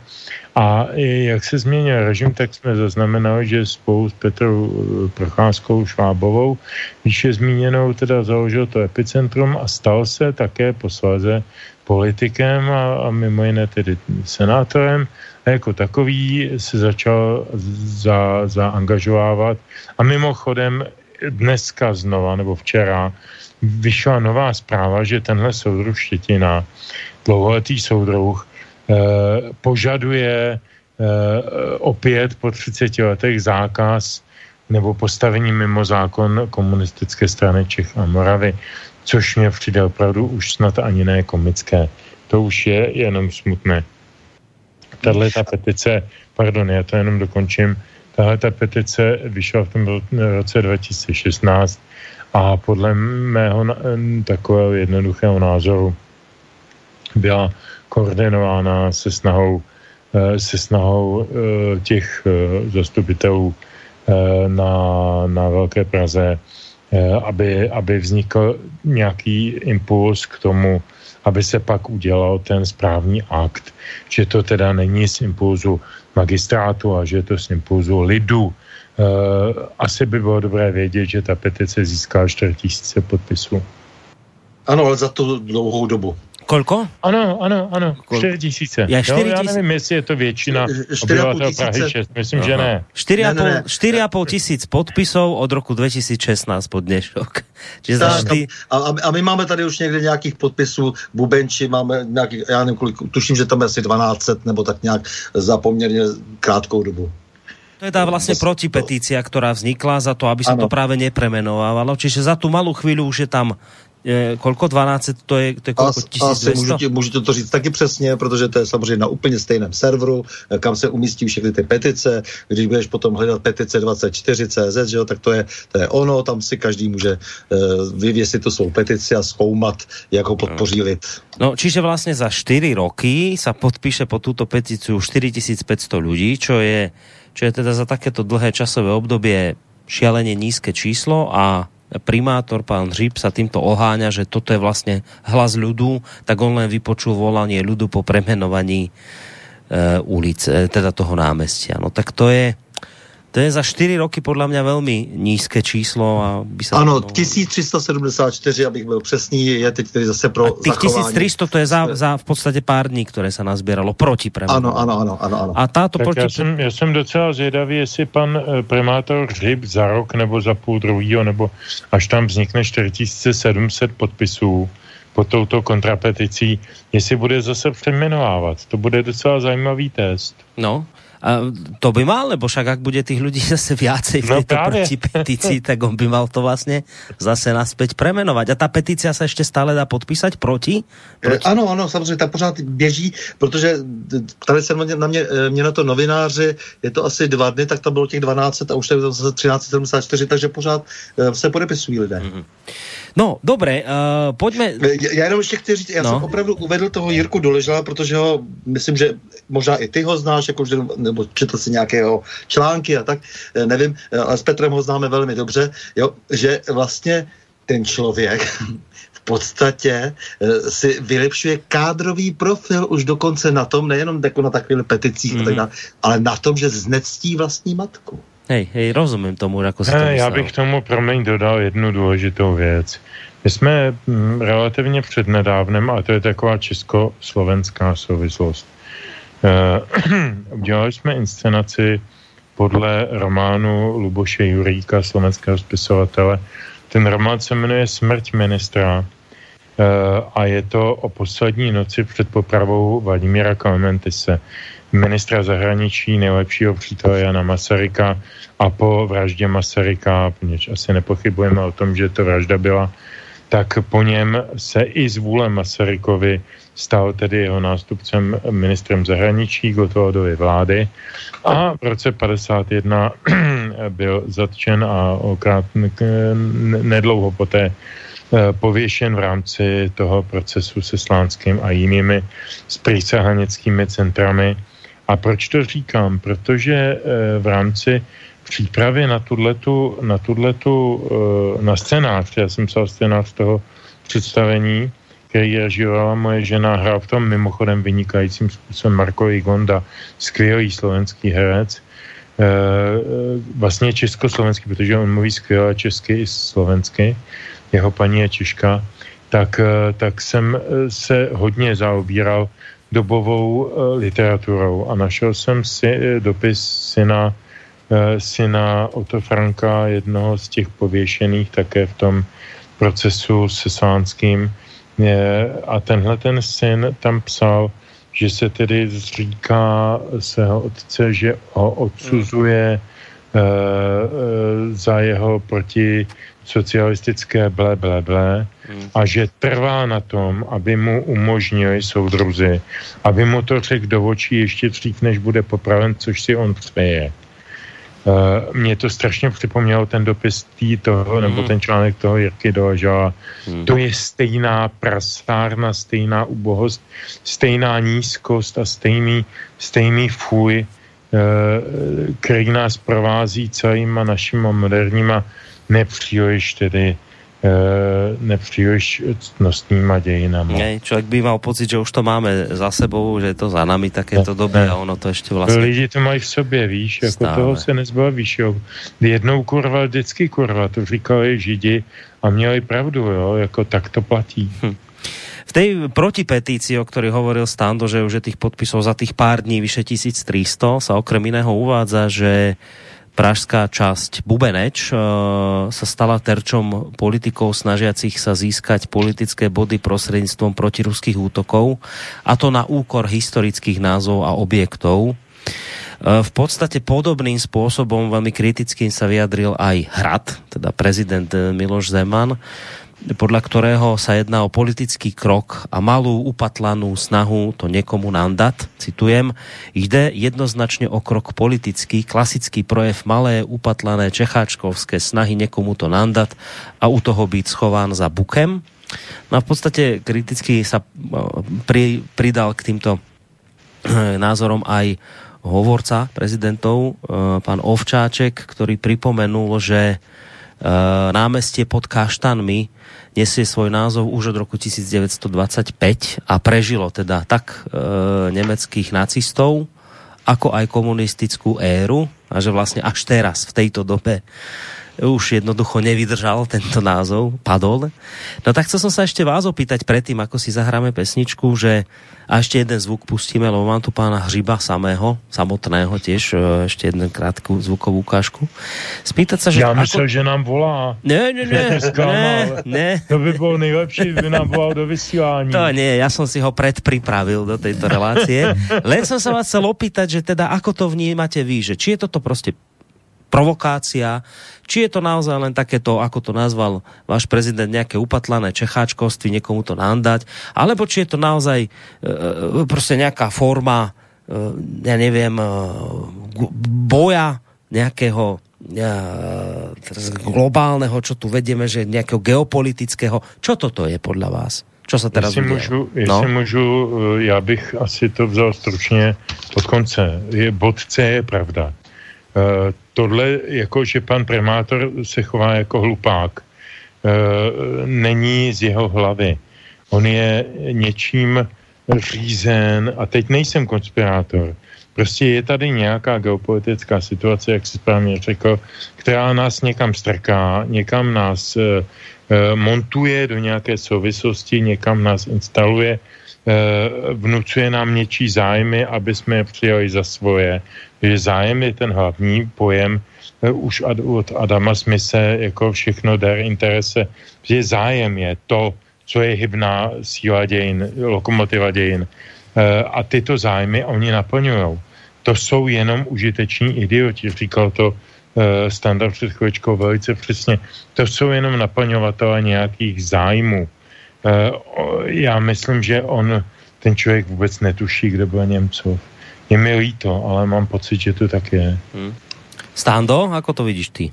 No samozřejmě to vlísávání se prostě, že jo, olizování nohou e, páníčků a e, samozřejmě od někud piráči dostali peníze a, a teď musí plnit. E, pan Hřib tady se nechce už živit jenom tím, že e, tak nějak příštipkařila prodával nějaké nádobí nebo nepovedlo se mu úplně jako, e, jako e, vytáhnout ty prachy prostě přes ty IT systémy ve zdravotnictví. On vždycky pracoval jenom jako lobbysta pro farmaceutický průmysl nebo, no tak teď jako najednou má tu moc a oni mu říkají, dobře, jestli si chceš ještě chvilku udržet, protože začíná být ve velké, ve velké neoblibě, protože sedí samozřejmě na velkém balíku peněz a e, i ta v, opozice, e, tedy která e, měla původně blízko k ním, už ho vlastně nechce a chce tam někoho jiného, no tak se snaží zavděčit. E, u nás je to tak, že e, nám se třeba byla dosazena nedávno ta Andrea Eh, Krnáčová, Adriana, Adriana Krnáčová. Adriana. Adriana, Adriana Krnáčová a tak.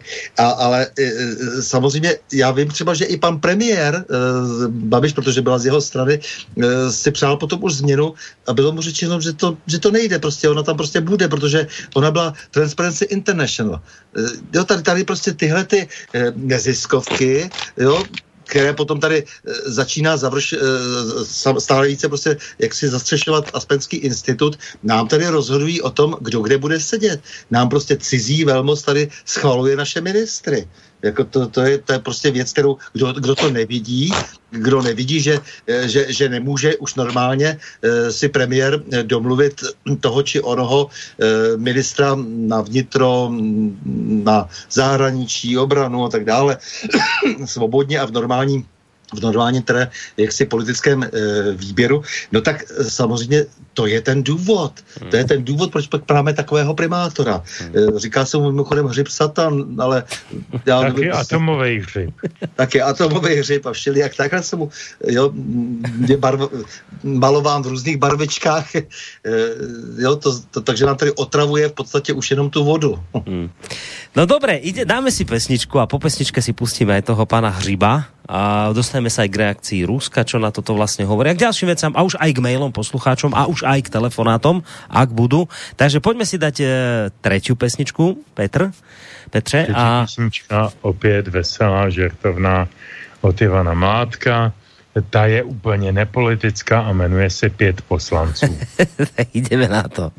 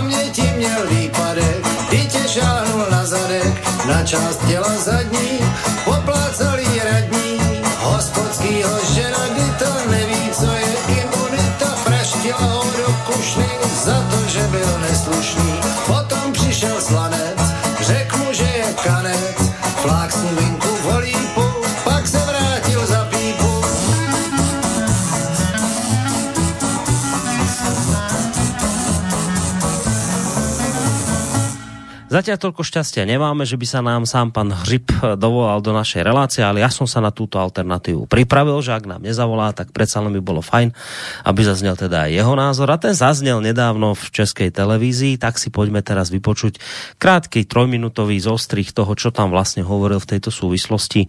Či to teda vníma ako provokáciu, alebo nie, prečo vlastne sa k takémuto kroku odhodlal. No, však poďte si to vypočuť. Eh, Pane Hřibe, kritici říkají, že podobné kroky mohou poškozovat a rozbíjet eh, česko-ruské vztahy, eh, že ve svém důsledku jdou proti zahraniční politice Česka. Co říkáte na tyhle názory? Já jsem přesvědčen o tom, že Jedná se o pojmenování náměstí po významném ruském politikovi. Ten člověk byl přece jenom eh, vicepremiérem Ruské federace. Já jsem přesvědčen o tom, že Rusům, třeba i těm, kteří žijí v Praze, eh, se naopak bude velice líbit, že eh, pojmenováváme náměstí na takto významném místě po jejich oblíbeném politikovi, takže já... Říkáte možná trošku nadsázky, protože asi ne všichni Rusové, třeba ti, kteří uh, jsou, uh, jsou příznivci Vladimíra Putina, ruského prezidenta, uh, asi neobdivovali Borise Němcova. Jistě by neschvalovali, alespoň doufám, jeho vraždu, ale že by byli nějací jeho velcí podporovatelé, obdivovatelé, to to nevím, jestli...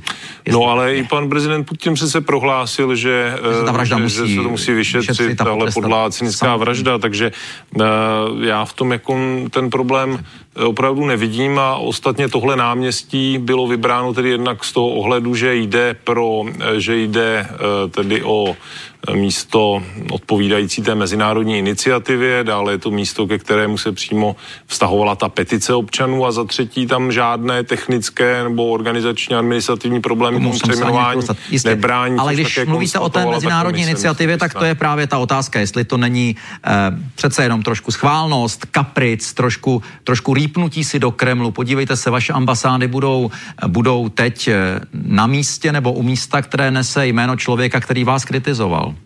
Já se na to takto nedívám, je to prostě pojmenování, pojmenování Sám jste říkal, že ta iniciativa to takhle má. To jsem neříkal. Já říkám, že existuje mezinárodní iniciativa, která eh, je o tom, že prostě se přejmenovávají ty místa v Blízkosti ruské metropolích, eh, ve významných metropolích Blízkosti po ruských ambasád. Němcovovi. V blízkosti ruských ambasád. No, No, tak ano. Eh, Tak ne, že ne. Eh, Proč eh, vy to ale vidíte? já nespekuluji o tom důvodu, vy spekulujete o tom důvodu. Eh, Praha riskuje ruský hněv pojmenováním náměstí po Borisu Němcovi, píše britský Guardian. Myslíte si, že Praha riskuje ruský hněv? Protože ruská diplomacie se zatím nějak zvlášť nevyjadřovala, což možná Leckoho překvapilo, protože mm-hmm. není to mm, od toho náměstí není tak daleko to místo, kde je socha maršála Koněva. Řepory jsou sice trošku dál, ale, ale víte, na co narážím. Eh, Byly určité věci v rámci pražské municipality, které uh, ruskou diplomacii hodně nadzdvihly. A tohle zatím ne? No, tak já bych chtěl říct, že já samozřejmě respektuji uh, právo na samozprávu, jak v Řeporích, tak v Praze 6, uh, kde tedy se uh, děly ty záležitosti. Uh, co se týče toho, té reakce ruské ambasády, tak já zvu na ten ceremoniál přejmenování, který bychom rádi stihli 27.2., tedy na vlastně to výročí pěti let od vraždy Borise Němcova i e, pana ruského velvyslance. Já opravdu v tom takový problém nevidím. E, z mého pohledu určitě existuje spousta Rusů, která bude velice ráda, že jsme pojmenovali to náměstí po jejich úspěšném a populárním politikovi a někdejšímu vicepremiérovi Ruské federace. No, tak jste počuli pana Hřiba. Hneď sa k tomu, čo zaznelo, budú môcť vyjadriť tak eh, Stanislav Novotný, ako je Petr Žantovský. Ja len teda dodám, že od tej doby, ako bola táto relácia, sa už uh, ruská strana vyjadrila. Akurát dnes som čítal ich uh, názor, alebo teda reakciu. Kreml dnes uznal, že pomenovanie námestia po zavraždenom ruskom politikovi Borisovi Nemcovovi v Prahe je suverénnym právom mestských úradov. Hovorca Kremla Dmitri Peskov však súčasne vyhlásil, že Rusko by uvítalo, keby vedenie Prahy nezabúdalo na Červenú armádu a jej vojakov, ktorí obetovali svoj život, aby v roku 1945 oslobodili mesto od nacistov. Tak toto som ešte potreboval dodať. A inak mi napadlo teraz vlastne v tej súvislosti, a dobre, k tomu sa dostanem, keď pôjdeme k mailom. Takže len to, to, toľko to zatiaľ z mojej strany. Tak poďte chlapci na reakciu toho, čo ste počuli od pána Hřiba, ak teda máte chuť na to reagovať. Stando? A skoro ani nemám, to jsou prázdné řeči, ten, člověk neřekl nic, je, je vidět, jak vlastně jenom je cvičen vlastně v takové té uh, rétorice, kde uh, řekne jenom jako takové to nejúspornější ano něčemu nebo ne a, a, a samozřejmě pak dlouho blábolí. Uh, pan Hřib, co nám tady vlastně vysvětlil? Nic nám nevysvětlil. Hovoří se tady o nějakém úspěšném politikovi, že to je v rozporu ze skutečností, to je lež, žádnou úspěšnou politiku ten člověk ne, nebo úspěšnou politickou kariéru neměl za sebou a není oslavován žádnými Rusy. Je to prostě lež. Zaujímavé bolo počúvať vlastne, že my sme sa len pridali k nejakej medzinárodnej aktivite, ktorá nemá nikoho provokovať a ten moderátor, ale však ale to robíte pri ruských ambasádách. A, ale však to nič, ale však, ale však to robíte pri tých ambasádách, tak to je taká provokácia. A potom on ako, že, že nie, tak, tak na čo to potom robíte pri ruských ambasádách? No, ne, tak je, je, to, je to jako malé děcko, ten, ten člověk je pubertální ten člověk je ve svém už jako, řekl bych, že dospělém věku téměř, jako je stále pubertální. No, to, to prostě, to, tak tohle máme prostě na, na takových pozicích. A ty řeči o tom, že municipality si budou tady o něčem eh, eh, tak, tak důležitém mezinárodně politicky rozhodovat, eh, jsou, jsou trapné, protože a hlavně ta trapnost prostě dopadá na vládu, protože vláda má koordinovat zahraniční politiku. To je její monopol, marná sláva. Jako to je všechno hezký, že se tady prostě eh, lidé jako Pavel Pavel Novotný, mimochodem eh, dnes tedy pravomocně odsouzený eh, člověk eh, jako za, za další své minulostní skutky. To jsme zvědaví taky, jestli bude třeba vyloučen z ODS, to je další věc, protože stanovy ODS hovoří o tom, že je někdo pravomocně odsouzen, tak by měl být vyloučen ze strany. No ale nic, to jedno tak poznamenávám. Dostal dva měsíce do vezení, aby mali znát dva měsíce, ano. No, nebo zaplatí 66 600, Aha. jako 666 tam má, jako jo, mm. takže takhle. E, to možná jako je takový vtip e, pana soudce, jo, že mu tam dal e, tuhle tu číslovku. Jo, takže e, prostě e, tyhle ty lidi přece nemůžou e, určovat zahraniční politiku České republiky a nemůže pan ministr zahraničí mlčet a tvářit se, že to je všechno v pohodě, že to je v jejich kompetenci. Není. Petr, chceš na to reagovat, co zaznělo?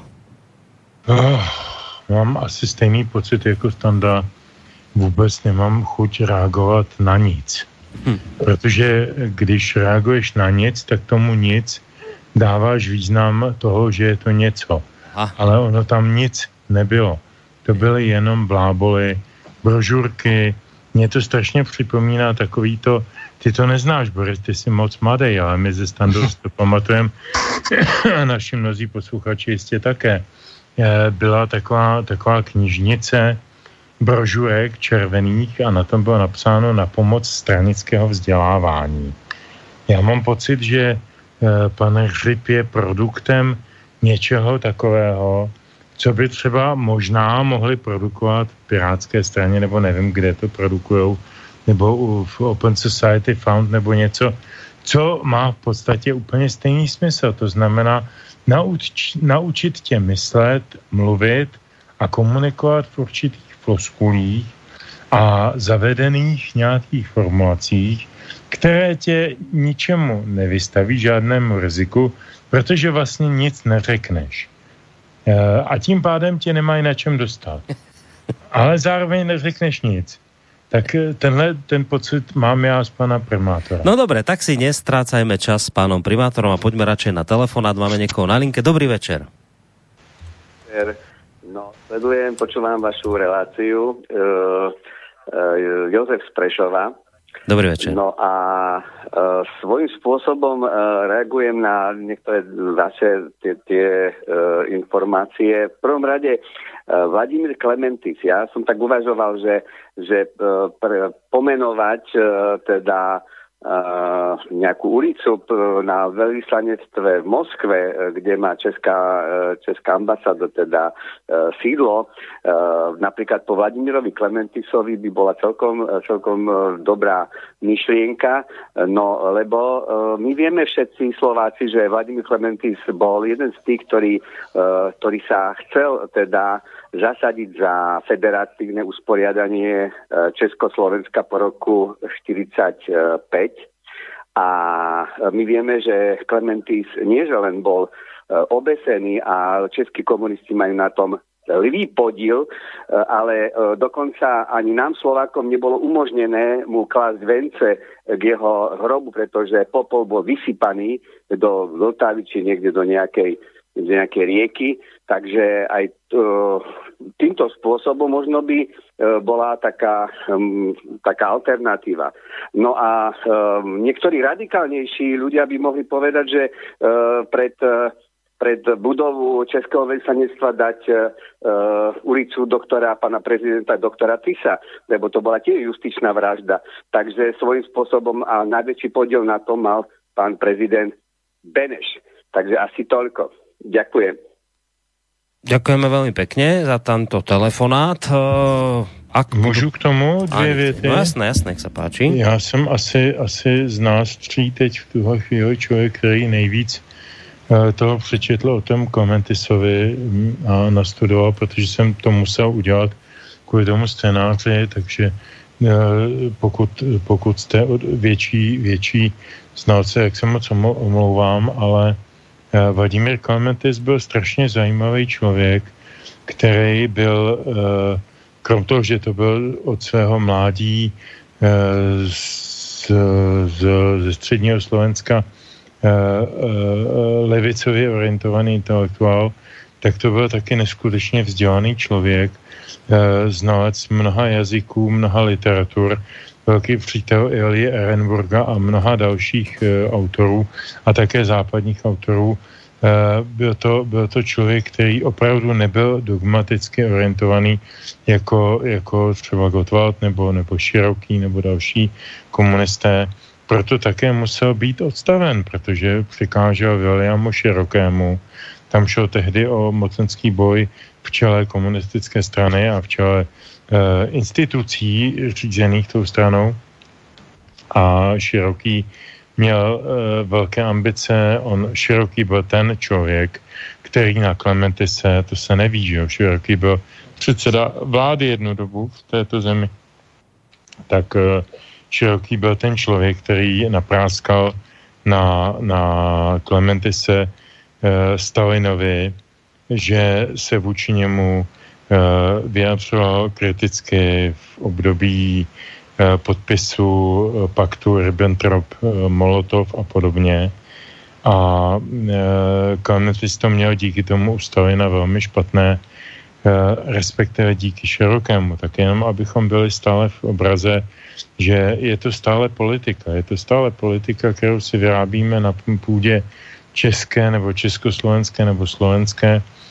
William, William Široký byl Slovák, Edvard Beneš, který ho Eh, kterýho eh, pan eh, doktor Klementis taky zrovna neoslnil, protože podle mého Beneš mu nesahal ani pokotník intelektuálně, ani, ani jaksi chlapsky, jak se tak řekne, jo, jako schopností se rozhodovat a jako riskovat určitá, určitá rozhodnutí, tak, tak vlastně pro všechny tyhle lidi Beneš už byl mrtvý, ale, ale Gottwald a spol, který rozjeli potom se Slánským, že jo, ty procesy, tak pro ně ten Klementis byl jako jeden z prvních terčů, protože, protože byl velmi nebezpečný, protože byl chytrý. A to v téhle zemi je vždycky nebezpečí. Stando, chceš aj ty k tomu, či můžeme jít ďalej? No, tak já třeba můžu říct, že naše velvyslanectví je v ulici Fučíkova, jenom abyste to viděli, ulice Fučíka. A e, že jsem zaslechl, že e, Rusové opravdu e, se s tím trochu pohrávají, že by s nějakou zlomyslností mohli přijít. Takže není to jenom jako nějaká informace ze sociální sítě, jak říkal Petr, ale bylo mi řečeno, že jako opravdu jako, jako nějakých přátel tady z Russia Today třeba, že opravdu, že, že si říkají, tak proč bychom nepřejmenovali třeba tu ulici. Ano, však tuto píše hneď aj posluchač Miros Galanty, že veľmi krátka otázka, keď je v Prahe námestie Nemcova, bolo by podľa názoru hostí rovnako správne pomenovať iné námestie v Prahe, napríklad námestie obetí bombardovania Drážďan. Ja som si v tejto súvislosti práve spomenul na uh, informáciu, ktorá vyšla dnes. Dnes Rusko požiadalo medzinárodné organizácie na ochranu Juliana Assangea Rusko, to nebezpečné zlé Rusko, teda žiada medzinárodné organizácie, aby, sa, aby, sa, aby začali konať a ochránili tohto chlapa, ktorý je v ťažkom psychickom rozpoložení tak Rusko vyzie. Tak rozmýšľam, že keby teraz Moskva pre zmenu pred americkou ambasádou pomenovala to námestie, ak tam nejaké majú, že, alebo ulica Juliana Assangea, že ako by sa to pre zmenu Američanom páčilo, alebo povedzme námestie Edwarda Snowdena. Lebo ono to, ono je to taká trošku provokácia, lebo vlastne, kde sa písalo, že keď sa to vlastne takto premenuje, tak teraz tá ambasáda vždy, keď niekomu dá vizitky alebo také niečo, musí uvádzať tú adresu. Je to také srandovné, že, že dá vizitku, že, že tá ambasáda sídlí na ulici alebo na námestí Edwarda Snowdena. No takže takéto náschvály by sa teraz mohli začať robiť, kto vie, kde by to vlastne celé skončilo. Pridám ešte ďalší mail od Juraja. E, to, čím bol pre Rusov Němcov nechám na nich. To, čo spravili v Prahe, je prejav rusofóbie a nič viac, zvlášť keď ide o námestie pred ruským veľvyslanectvom, ktoré som poznal. Horšie je to, čo som zažil na správach v STV dnes večer.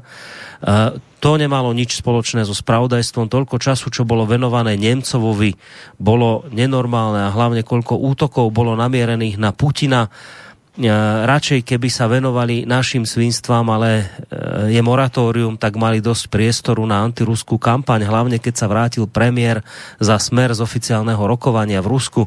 To nie je propaganda v prospech opozície? Pýta sa poslucháč. Uf, propaganda je téma pro mě. Já se to hnedka chopím samozřejmě, že je. E, protože vy máte, vy máte před volbama takže se každá takováhle sviňárna, a já se neobávám toho tak nazvat, hodí. Samozřejmě každá špína, která se dá hodit na někoho, kdo kandiduje a kdo má šanci eh, uspět v nějaké míře, ať už je to Fico, nebo je to kdokoliv, nebo třeba Kotleba, nebo já nevím, to je jedno. Prostě každá špína se hodí. Jo, a když se to, když se to dostatečně chytře eh, eh, vykoordinuje se zněním volebního zákona, který to, či ono umožňuje a to, či ono neumožňuje před volbama, tak eh, se to samozřejmě hodí. Je smutné, že to dělá RTVS jako veřejnoprávní instituce, o které jsme si my tady v Čechách vysněli, že by mohla být hezkým vzorem pro nás, protože my tady řešíme jako velký problém českou televizi, český rozhlas, zejména českou televizi a říkáme si, že prostě to RTVS minimálně díky tomu převodu na jiný způsob financování by mohlo být o něco nepatrně objektivnější. No tak mě to tak není, já nevím, jo, já bohužel nemám šanci to sledovat denně, ale fakt je ten, že to svinstvo eh, v každém případě je a jsou to záměry, jsou to úmysly, nelze tomu v žádném případě připsat nějakou, nějaký atribut, jako že je to náhoda nebo že se to stalo nedopatřením. Ne, to je nesmysl. Hmm. Uh, Stan, to chceš aj ty, či ideme na mail ďalší? Ne asi. Dobre, uh, v podstate na túto otázku ste už odpovedali, ale patrí sa ju prečítať, je od poslucháčky Evy, uh, ktorá píše takú vec, že sa pýta vlastne, že či toto všetko, čo sa deje, je nejaká náhoda alebo zámer. Vyzerá to tak, že ide už o tretiu podobnú záležitosť namerené proti, namerenú proti Rusom. Uh, prečo sa toto celé deje zo strany pražských úradníkov, aké si pokusy o prepísanie faktov, o prepísanie histórie sa nedejú len v Českej republike.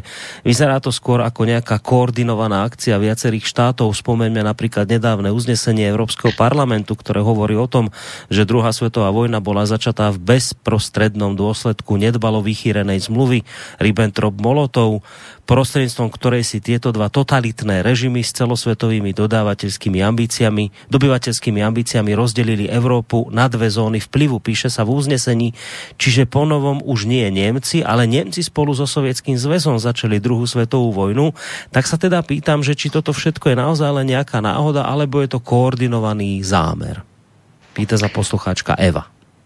Tak já jenom krátce, jestli mohu nic není náhoda, nic není bez záměru. Já si vzpomenu na vyjádření polského ministra zahraničí, jehož jméno si nespomenu, eh, při jedné z oslav, tuším dva roky zpátky, osvobození eh, Osvětimi, který připomněl, neopomněl připomenout, že Osvětim osvobodili ukrajinští vojáci, to bylo v době největší kampaně o Ukrajinu, což je samozřejmě úplný nesmysl, protože to byl prostě ukrajinský front. A jak víme, kdo teda aspoň trošku se orientuje v dějinách druhé světové války, tak ty fronty se ne, ne ty, ty ukrajinské nebo ty sovětské eh, rudopráv, rudoarmejské eh, jednotky se ne pojmenovávaly podle národnosti, ale podle místa, kde se formovaly. Čili jestliže Osvětím eh, osvobodil ukrajinský front, nevím který teď, kolikátý, tak to byly prostě Rusové, Kazaši, Gruzíni, prostě všechny národnosti eh, Sovětského svazu, které se účastnily tohoto osvobozenského úsilí, to za A. Takže vykládat eh, o tom, že to byly Ukrajinci a že to bylo vlastně navzdory Rusům, je komika, jako tragikomika to ad unam.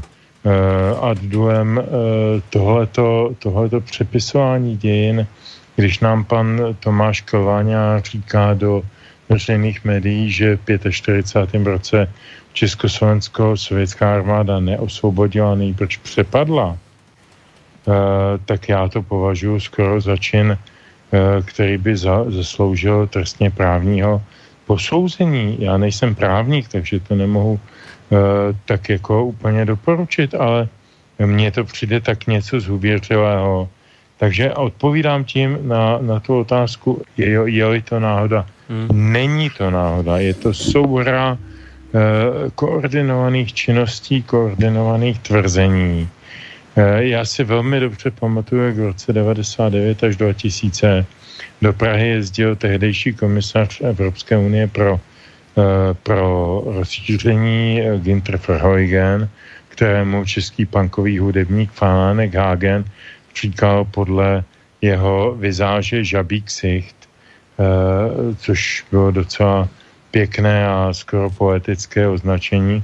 A soudruh Verheugen nám vysvětloval, že bychom měli především, chceme-li být, to jsme ještě nebyli, členy Evropské unie, takže musíme nejprve uh, odškodnit sudecké Němce ve výšce tehdy, to bylo vyčísleno na tuším 320, 330, nevím kolik miliard korun, což byla v té době zhruba polovina státního, celoročního státního rozpočtu. Uh, a soudruh Verheugen nám sem jezdil dělat tyhle přednášky tak dlouho, až vyburcoval nějaké poslance typu Pidharta Svobody Halí, a, a aktivisty typu Halíka a podobně, aby udělali nějaké občanské, takzvané občanské iniciativy o tom, že se musíme tedy s těmi, e, s těmi sudeckými Němci konečně vyrovnat a vrátit jim to, co jsme jim oškově ukradli. To v podstatě znamenalo dva roky po roce 97 revizi česko-německé smlouvy, kterou podepsal Kohl jako německý kancelář a Klaus jako český, český premiér. No, česko-německou deklaraci myslíš? Česko-německou deklaraci, samozřejmě, ano. Kde bylo jasně deklarováno, že jsou ty otázky minulosti vyřešené a že teď se budeme zabývat pouze otázkami vzájemné přátelské budoucnosti, ve kterou všichni společně svorně vzhlížíme s nadějí. Tak tyhle ty, tyhle ty jak se tomu říkalo, regena, renegátský, renegátský elementy typu Doležal, Mandler, PH, Cyril Svoboda, Pidhart a tak dále, to všechno narušovali, všechno to nahlodávali těmhle těma svými aktivitama. Nepovedlo se jim to, pán Bůh zaplať, tehdy se jim to nepovedlo. Do dneška se to ještě nepovedlo, ale to neznamená, že ty aktivity nestojí nebo, nebo respektive nezastavily se, že nefungujou. A já mám za to, a teď promiňte lehce konspirační eh, připomínku, že za vším, co se dneska děje v Evropě, stojí tohleto. Dobré, to byl uh, Petrov názor. Stando, Otázka no, já, já se k Petrovi samozřejmě velmi e, připojuju, protože my jsme udělali trošku už jako nějakou hlubší sondu, mě zajímá hodně tedy Aspenský institut. A zjistili jsme, že to jsou e, Aspenský institut, který přišel ze Spojených států. E, tak je to v podstatě do značné míry organizace, kterou si dirigovali nacisté, kteří utekli do Spojených států a, a v tom Aspenu, v tom Colorado Mountains tam lyžovali a udržovali tam takzvaně německé tradice jako krajanský spolek spolek a ten Aspenský institut ale zároveň pohltil velmi zajímavé lidi, jako typu paní Albrightové a tak dále. E, takže trošku se zdá, jak teď Petr e, jak si naznačil, e, jak si, že, že trošku si zakonspiruje, e, zdá se, že docela umějí, e, jak si e, některé, ty, e, někteří z toho deep stateu e, amerického koordinovat svoje aktivity velmi dobře s těmi bývalými, e, jak si představiteli e, toho totalitárního svinstva v Německu a zároveň tedy s těmi, eh, kteří jsou na to potom napojeni posléze a mají nějaké, eh, nějaké z toho možné nároky, které by se daly použít, to znamená nároky sudeckých Němců, ale nezůstal bych jenom u toho. Eh, ono se v poslední době prostě objevuje řada, se objevuje třeba řada publikací a různých prapodivných názorů, že třeba my můžeme za, za holokaust. Nějaká paní Čapková ty tady napsala e, velmi slabou knihu, e, z, to se začíná objevovat v Polsku. Poláci mou, můžou také za holokaust. Všichni vlastně budeme moci za holokaust a bude se docela dobře moci potom, budu, budeme žalováni jako, jako státy e, a bude se e, požadovat nějaké odškodné. Takže z jedné strany, jako jsou to sudeční Němci, kteří by chtěli třetinu území zpátky, z druhé strany prostě se použijí, použije tento, tento nástroj. No já nevím, já mám takový pocit, že eh, celá ta, eh, celá ta komedie, která se teď hraje ohledně teda toho mm, vlastně zmenšení viny eh, nacistického Německa za druhou světovou válku a vůbec za všechny ty eh, tragédie minimálně té první půlky eh, toho 20. století. Takže to, to všechno směřuje k tomu, aby eh, vlastně z toho německé území se mohlo jít opět do projektu Dranknach Osten. To znamená, že jde opět o to, aby se tady zabojovalo za nějaký prostor, že se tady bojí, eh, Němci se dnes baví na různých konferencích o tom, že eh, třeba Polsko je na kolečkách, tak ho zase odvezeme na východ, jo? že Slesko, eh, že se o to musí vážně přemýšlet, jako komu by měl vlastně patřit, eh, že se nemusí úplně zabírat ty, eh, ty že se nemusí zabírat ty nemovitosti přímo, ale že existuje takový šikovný trik, že by vlastně jsme je měli v nájmu tady všichni a tím pádem stát by platil z našich peněz, z našich daní, že by platil ten, ten povinný tribut, třeba eh, jak si těm sudeckým Němcům a jiným, kteří si budou něco tady nárokovat. Eh, je to pozoruhodné, protože když teda se pokusil Husák tehdy uzavřít celý ten problém, tím, že eh, se podepsala ta eh, česko-německá smlouva a v podstatě tak všichni věděli, že jde o to, že se zabral majetek sudeckých Němců, že to je jakási kompenzace a že se nebudou požadovat žádné reparace, tak nejenom, že toto je vlastně škrtnuto, ale oni ještě budou chtít teď od nás vlastně odškodnění eh, a reparace žádné v dohledu. Pan Seehofer otevřeně hovoří, ministr vnitra, otevřeně hovoří v Německu o tom, že se musí zrušit Benešovy dekrety. E, milion chvilek zcela evidentně jde touto cestou a je tam stále více jaksi kanálů, e, ze kterých je patrné, že jsou financováni Němci.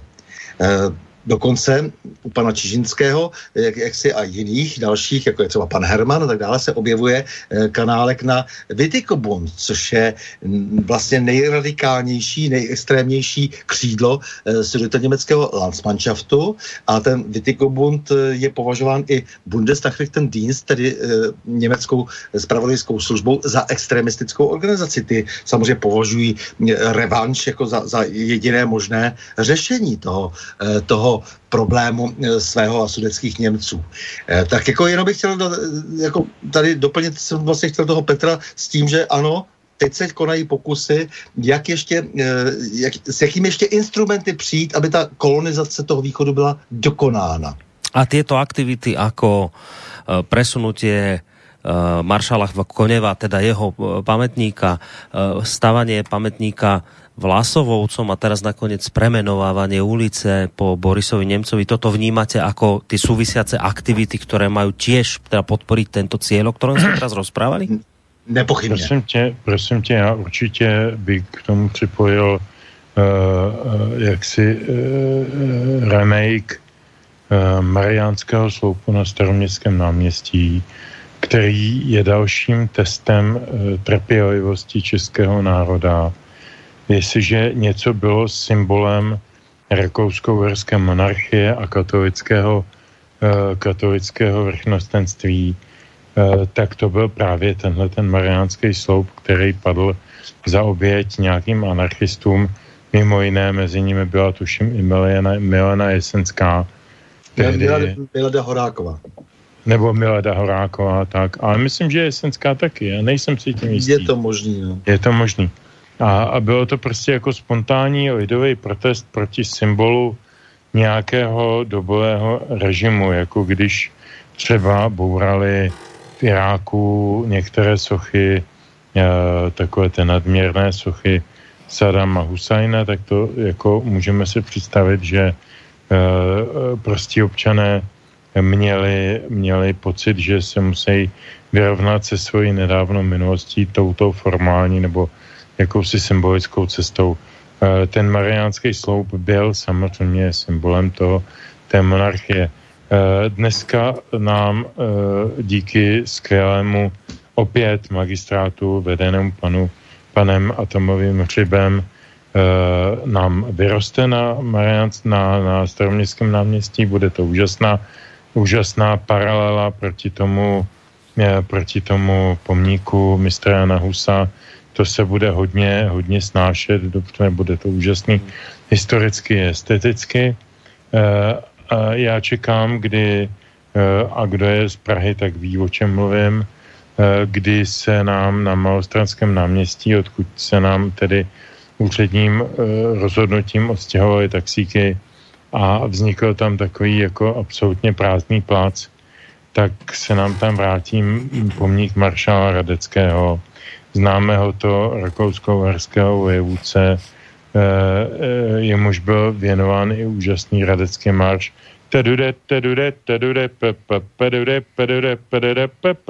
Někdo to možná zná.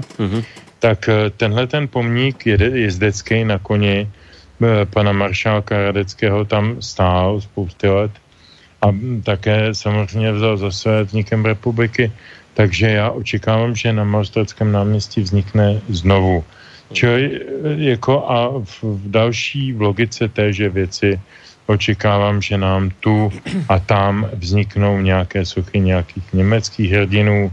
Možná, že to zrovna nebude hned Heidrich, ale třeba někdo menší. Jo, jako, jako je to všechno zkoušení trpělivosti národa A cílem toho, jako tvrdím to a skoro jsem ochoten to podepsat, cílem celé tohleté, tohleté neuvěřitelné Eh, plejády událostí je eh, anulace Benešových dekretů. No, vidím, že jsme v závere, ale predsa len jeden zvuk by som vám ešte pustil, lebo um, je to tak vykreslované aj u nás uh, niektorými ľuďmi, že to, čo sa povedzme deje teraz aj u vás v Českej republike ohľadom týchto kadejakých premenovávaní a presunov pamätníkov a, a nových pamätníkov výstavby, tak um, je to tak vykreslované, že to sú v podstate hrdinské činy nebojácných mužov a žien v Českej republike, ktoré sa, ktorí sa postavili vlastne tak tomu, tomu, tomu nebezpečnému Rusku a, a samozrejme tomu zlosinovi Putinovi. Ono to môže znieť, znieť šialene, ale uh, teraz nedávno, no to je naozaj realita, čo hovorím, teraz nedávno bola u nás na Slovensku, konkrétne zavítala do portálu Aktuality. Česká, ja neviem, či vy poznáte, Česká bezpečnostná analytička, istá pani Martina Heranová. A ona sa, ona sa spolu s redaktorom tohto slovenského portálu Aktuality, s tým pánom Vagovičom, zhovárala o tom, že vlastne Praha je momentálne centrom toho celého ruského vplyvu na evropské krajiny, že a dokonca v tom rozhovore akoby zaznelo, že Praha je centrom Putinovho vplyvu v Európe. Čiže od vás z, z Prahy sa to všetko ako rozlieva po Európe, toto nebezpečenstvo toho červeného ruského putinovského moru ja vám pustím len naozaj kratulinku, kratulinku ukážku z toho rozhovoru. Tá je úplne čarovná, čo pani Heranová povie, počúvajte. Aj v tej jednej analýze opisuje, že, že vlastne Praha a Česká republika sa stala centrom vlastne ruského vplyvu, ruských záujmov v krajinách Strednej Európy. Prečo práve Česko, prečo práve Praha? Zřejmě díky své poloze předpokládám, že to je dobré místo, odkud uh, můžou řídit a vlastně uh, realizovat veškeré své operace v sousedních zemích. Uh, na což samozřejmě nemáme nějaké konkrétní důkazy, ale uh, je pravděpodobné, že tomu tak skutečně je. Tak to je čarovné. Nemám na to dôkazy, ale je to, je to pravděpodobné, že to tak bude, hoci na to dôkazy nemáme. Ale to je krásne. Pani, pani bezpečnostná analytička, úžasná pani Martina Heranová. Oni pol hodinu viedli s redaktorom, ktorý samozrejme si viete predstaviť, ako s ňou hlboko nesúhlasil počas tohto rozhovoru, tak záznelo, že teda důkazy nemáme, ale pravděpodobně to tak bude. Vy ste teda epicentrom. Praha je dnes epicentrum ruského moru, putinovského, ktorý sa rozlieva po Európe. A to, čo sa tu deje, že teda niekde sa niečo premenuje, niekde sa niečo postaví, niekde sa zase niečo zbúra ruské, to sú v podstate činy nebojácných mužov, ktorí sa tomuto hroznému vplyvu postavili. Takto zase víš, ono je hezký, že tyhle ty lidi e, dneska mají nějakou práci, že jo, protože normálně by museli umývat nádobí třeba černé, jako někde v, v hospodě a tak, jako a to dneska, takže můžou říct víc takových řeči, že jo, to je, ta, ta úroveň je děsivá samozřejmě. No dobre, tak v podstate takto polo, polo ironicky, ale vážne e, končíme dnešnú reláciu. Nebudem to teda zbytočne ďalej naťahovať. Ďakujem veľmi pekne obidvom za dnešné dve hodinky slova a hudby. Jedna pesnička nás ešte čaká, tu nám samozrejme Petr priblíži, ale z mojej strany teda všetko dobré vám obom, tak Petrovi Žantovskému, mediálnemu analytikovi, vysokoškolskému pedagogovi a publicistovi, ako aj tebe, Stando. E, Stando je, a to samozrejme viete, lebo má u nás reláciu, ale pripomeniem to, e, bývalým policajným prezidentom Českej republiky, toho času prezidentom e, Asociácie nezávislých médií, takže aj tebe, Stando, pekný zvyšok večera, majte sa obaja pekne a do počutia. Dobře, takže já teď jsem asi na řadě zřejmě. Mm-hmm. Milí a zlatí přátelé, prostě Petře a Borisy, jako moc děkuju, loučím se velmi srdečně, ale zároveň si samozřejmě neodpustím eh, reklamu na pondělí. Na Prahu změn se budu bavit s Janem Štróblem, eh, velký odborník na lesy, na kůrovce, na sucho, na celý ten průšvih a opravdu eh, všichni posluchači, kteří jaksi mm, nesnesou třeba texaský masakr motorovou pilou nebo něco takového, tak prostě nechť raději neposlouchají. Jako jo, protože to bude skutečně, skutečný masakr, to, co se dozvědí o tom, co se s tou naší zemí, s tou hmm. naší krajinou děje. Tak, tešíme Takže sa na tú pondelkovú... Po, tešíme sa na tú pondelkovú reláciu, lebo takýchto informácií z tejto strany je stále menej a menej. K slovu sa hlásia kadejakí pseudoochranári, ekoteroristi zelení, ktorí teda uh, hovoria, že lesníci dnes eh, sú tu na to, aby les ničili a zabíjali. Takže takéto uh, informácie, ktoré zrejme zaznejú, budú osviežujúce, lebo zaznie aj iný názor. Takže toľko standonovotný v pondelok počúvajte. No a Petr, tvoj záver. Tak já jenom k tomu poslednímu příspěvku.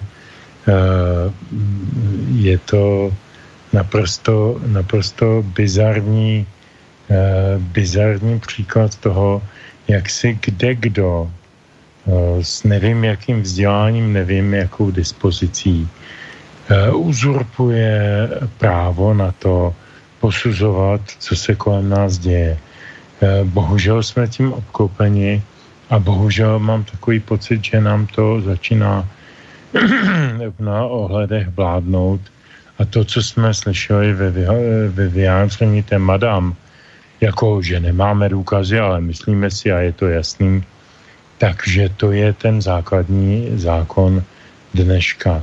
A to je, to je důvod eh, k mému velkému pesimismu. Ale protože uh, jsme na konci optimistického pořadu a zakončíme optimisticky, tak, tak vám dám písničku Ivana Mládka, která, která se jmenuje Prosím pěkně, poslouchejte, ale opravdu dobře. Zaražené prdy se slovej, se, s písmenem B na začátku toho druhého slova. E, navíc je to píseň protiruská, protisovětská, v podstatě liberálně demokratická. Prosím, vnímejte to tak, že se teď hlásíme k, eh, ke kladnému postoji k liberální demokracii skrze píseň Ivana Mládka. Eh, Zpívá to tam nějaká eh, zpěvačka z jeho kapely a potom celá kapela jako sbor, takže aby vás nepřekvapilo, že je to ženský hlas. Nicméně zaražené brdy. Já vám přeju, abyste do příště neměli to tež spol na začátku.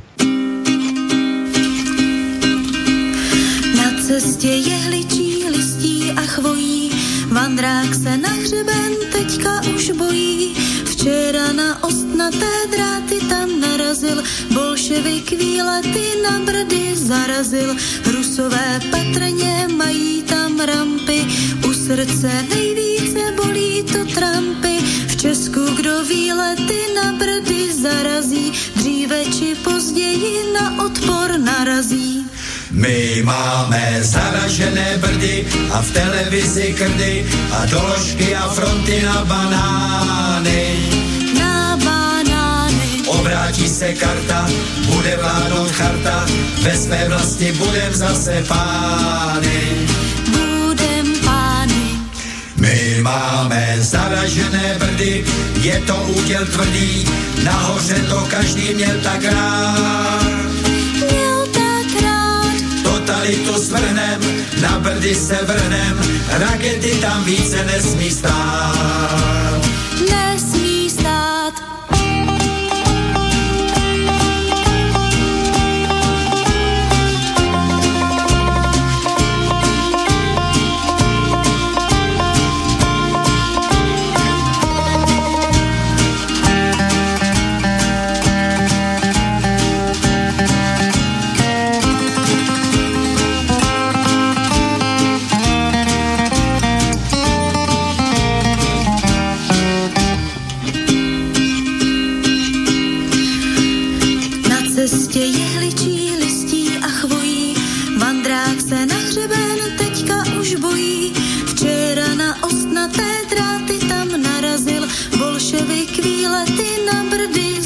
zarazil. Rusové patrně mají tam rampy, u srdce nejvíce bolí to trampy. V Česku kdo výlety na brdy zarazí, dříve či později na odpor narazí. My máme zaražené brdy a v televizi krdy a doložky a fronty na banány. Obrátí se karta, bude vládnout charta, ve své vlasti budem zase pány. Budem pány. My máme zaražené brdy, je to úděl tvrdý, nahoře to každý měl tak rád. Měl tak rád. Totalitu svrhnem, na brdy se vrhnem, rakety tam více nesmí stát.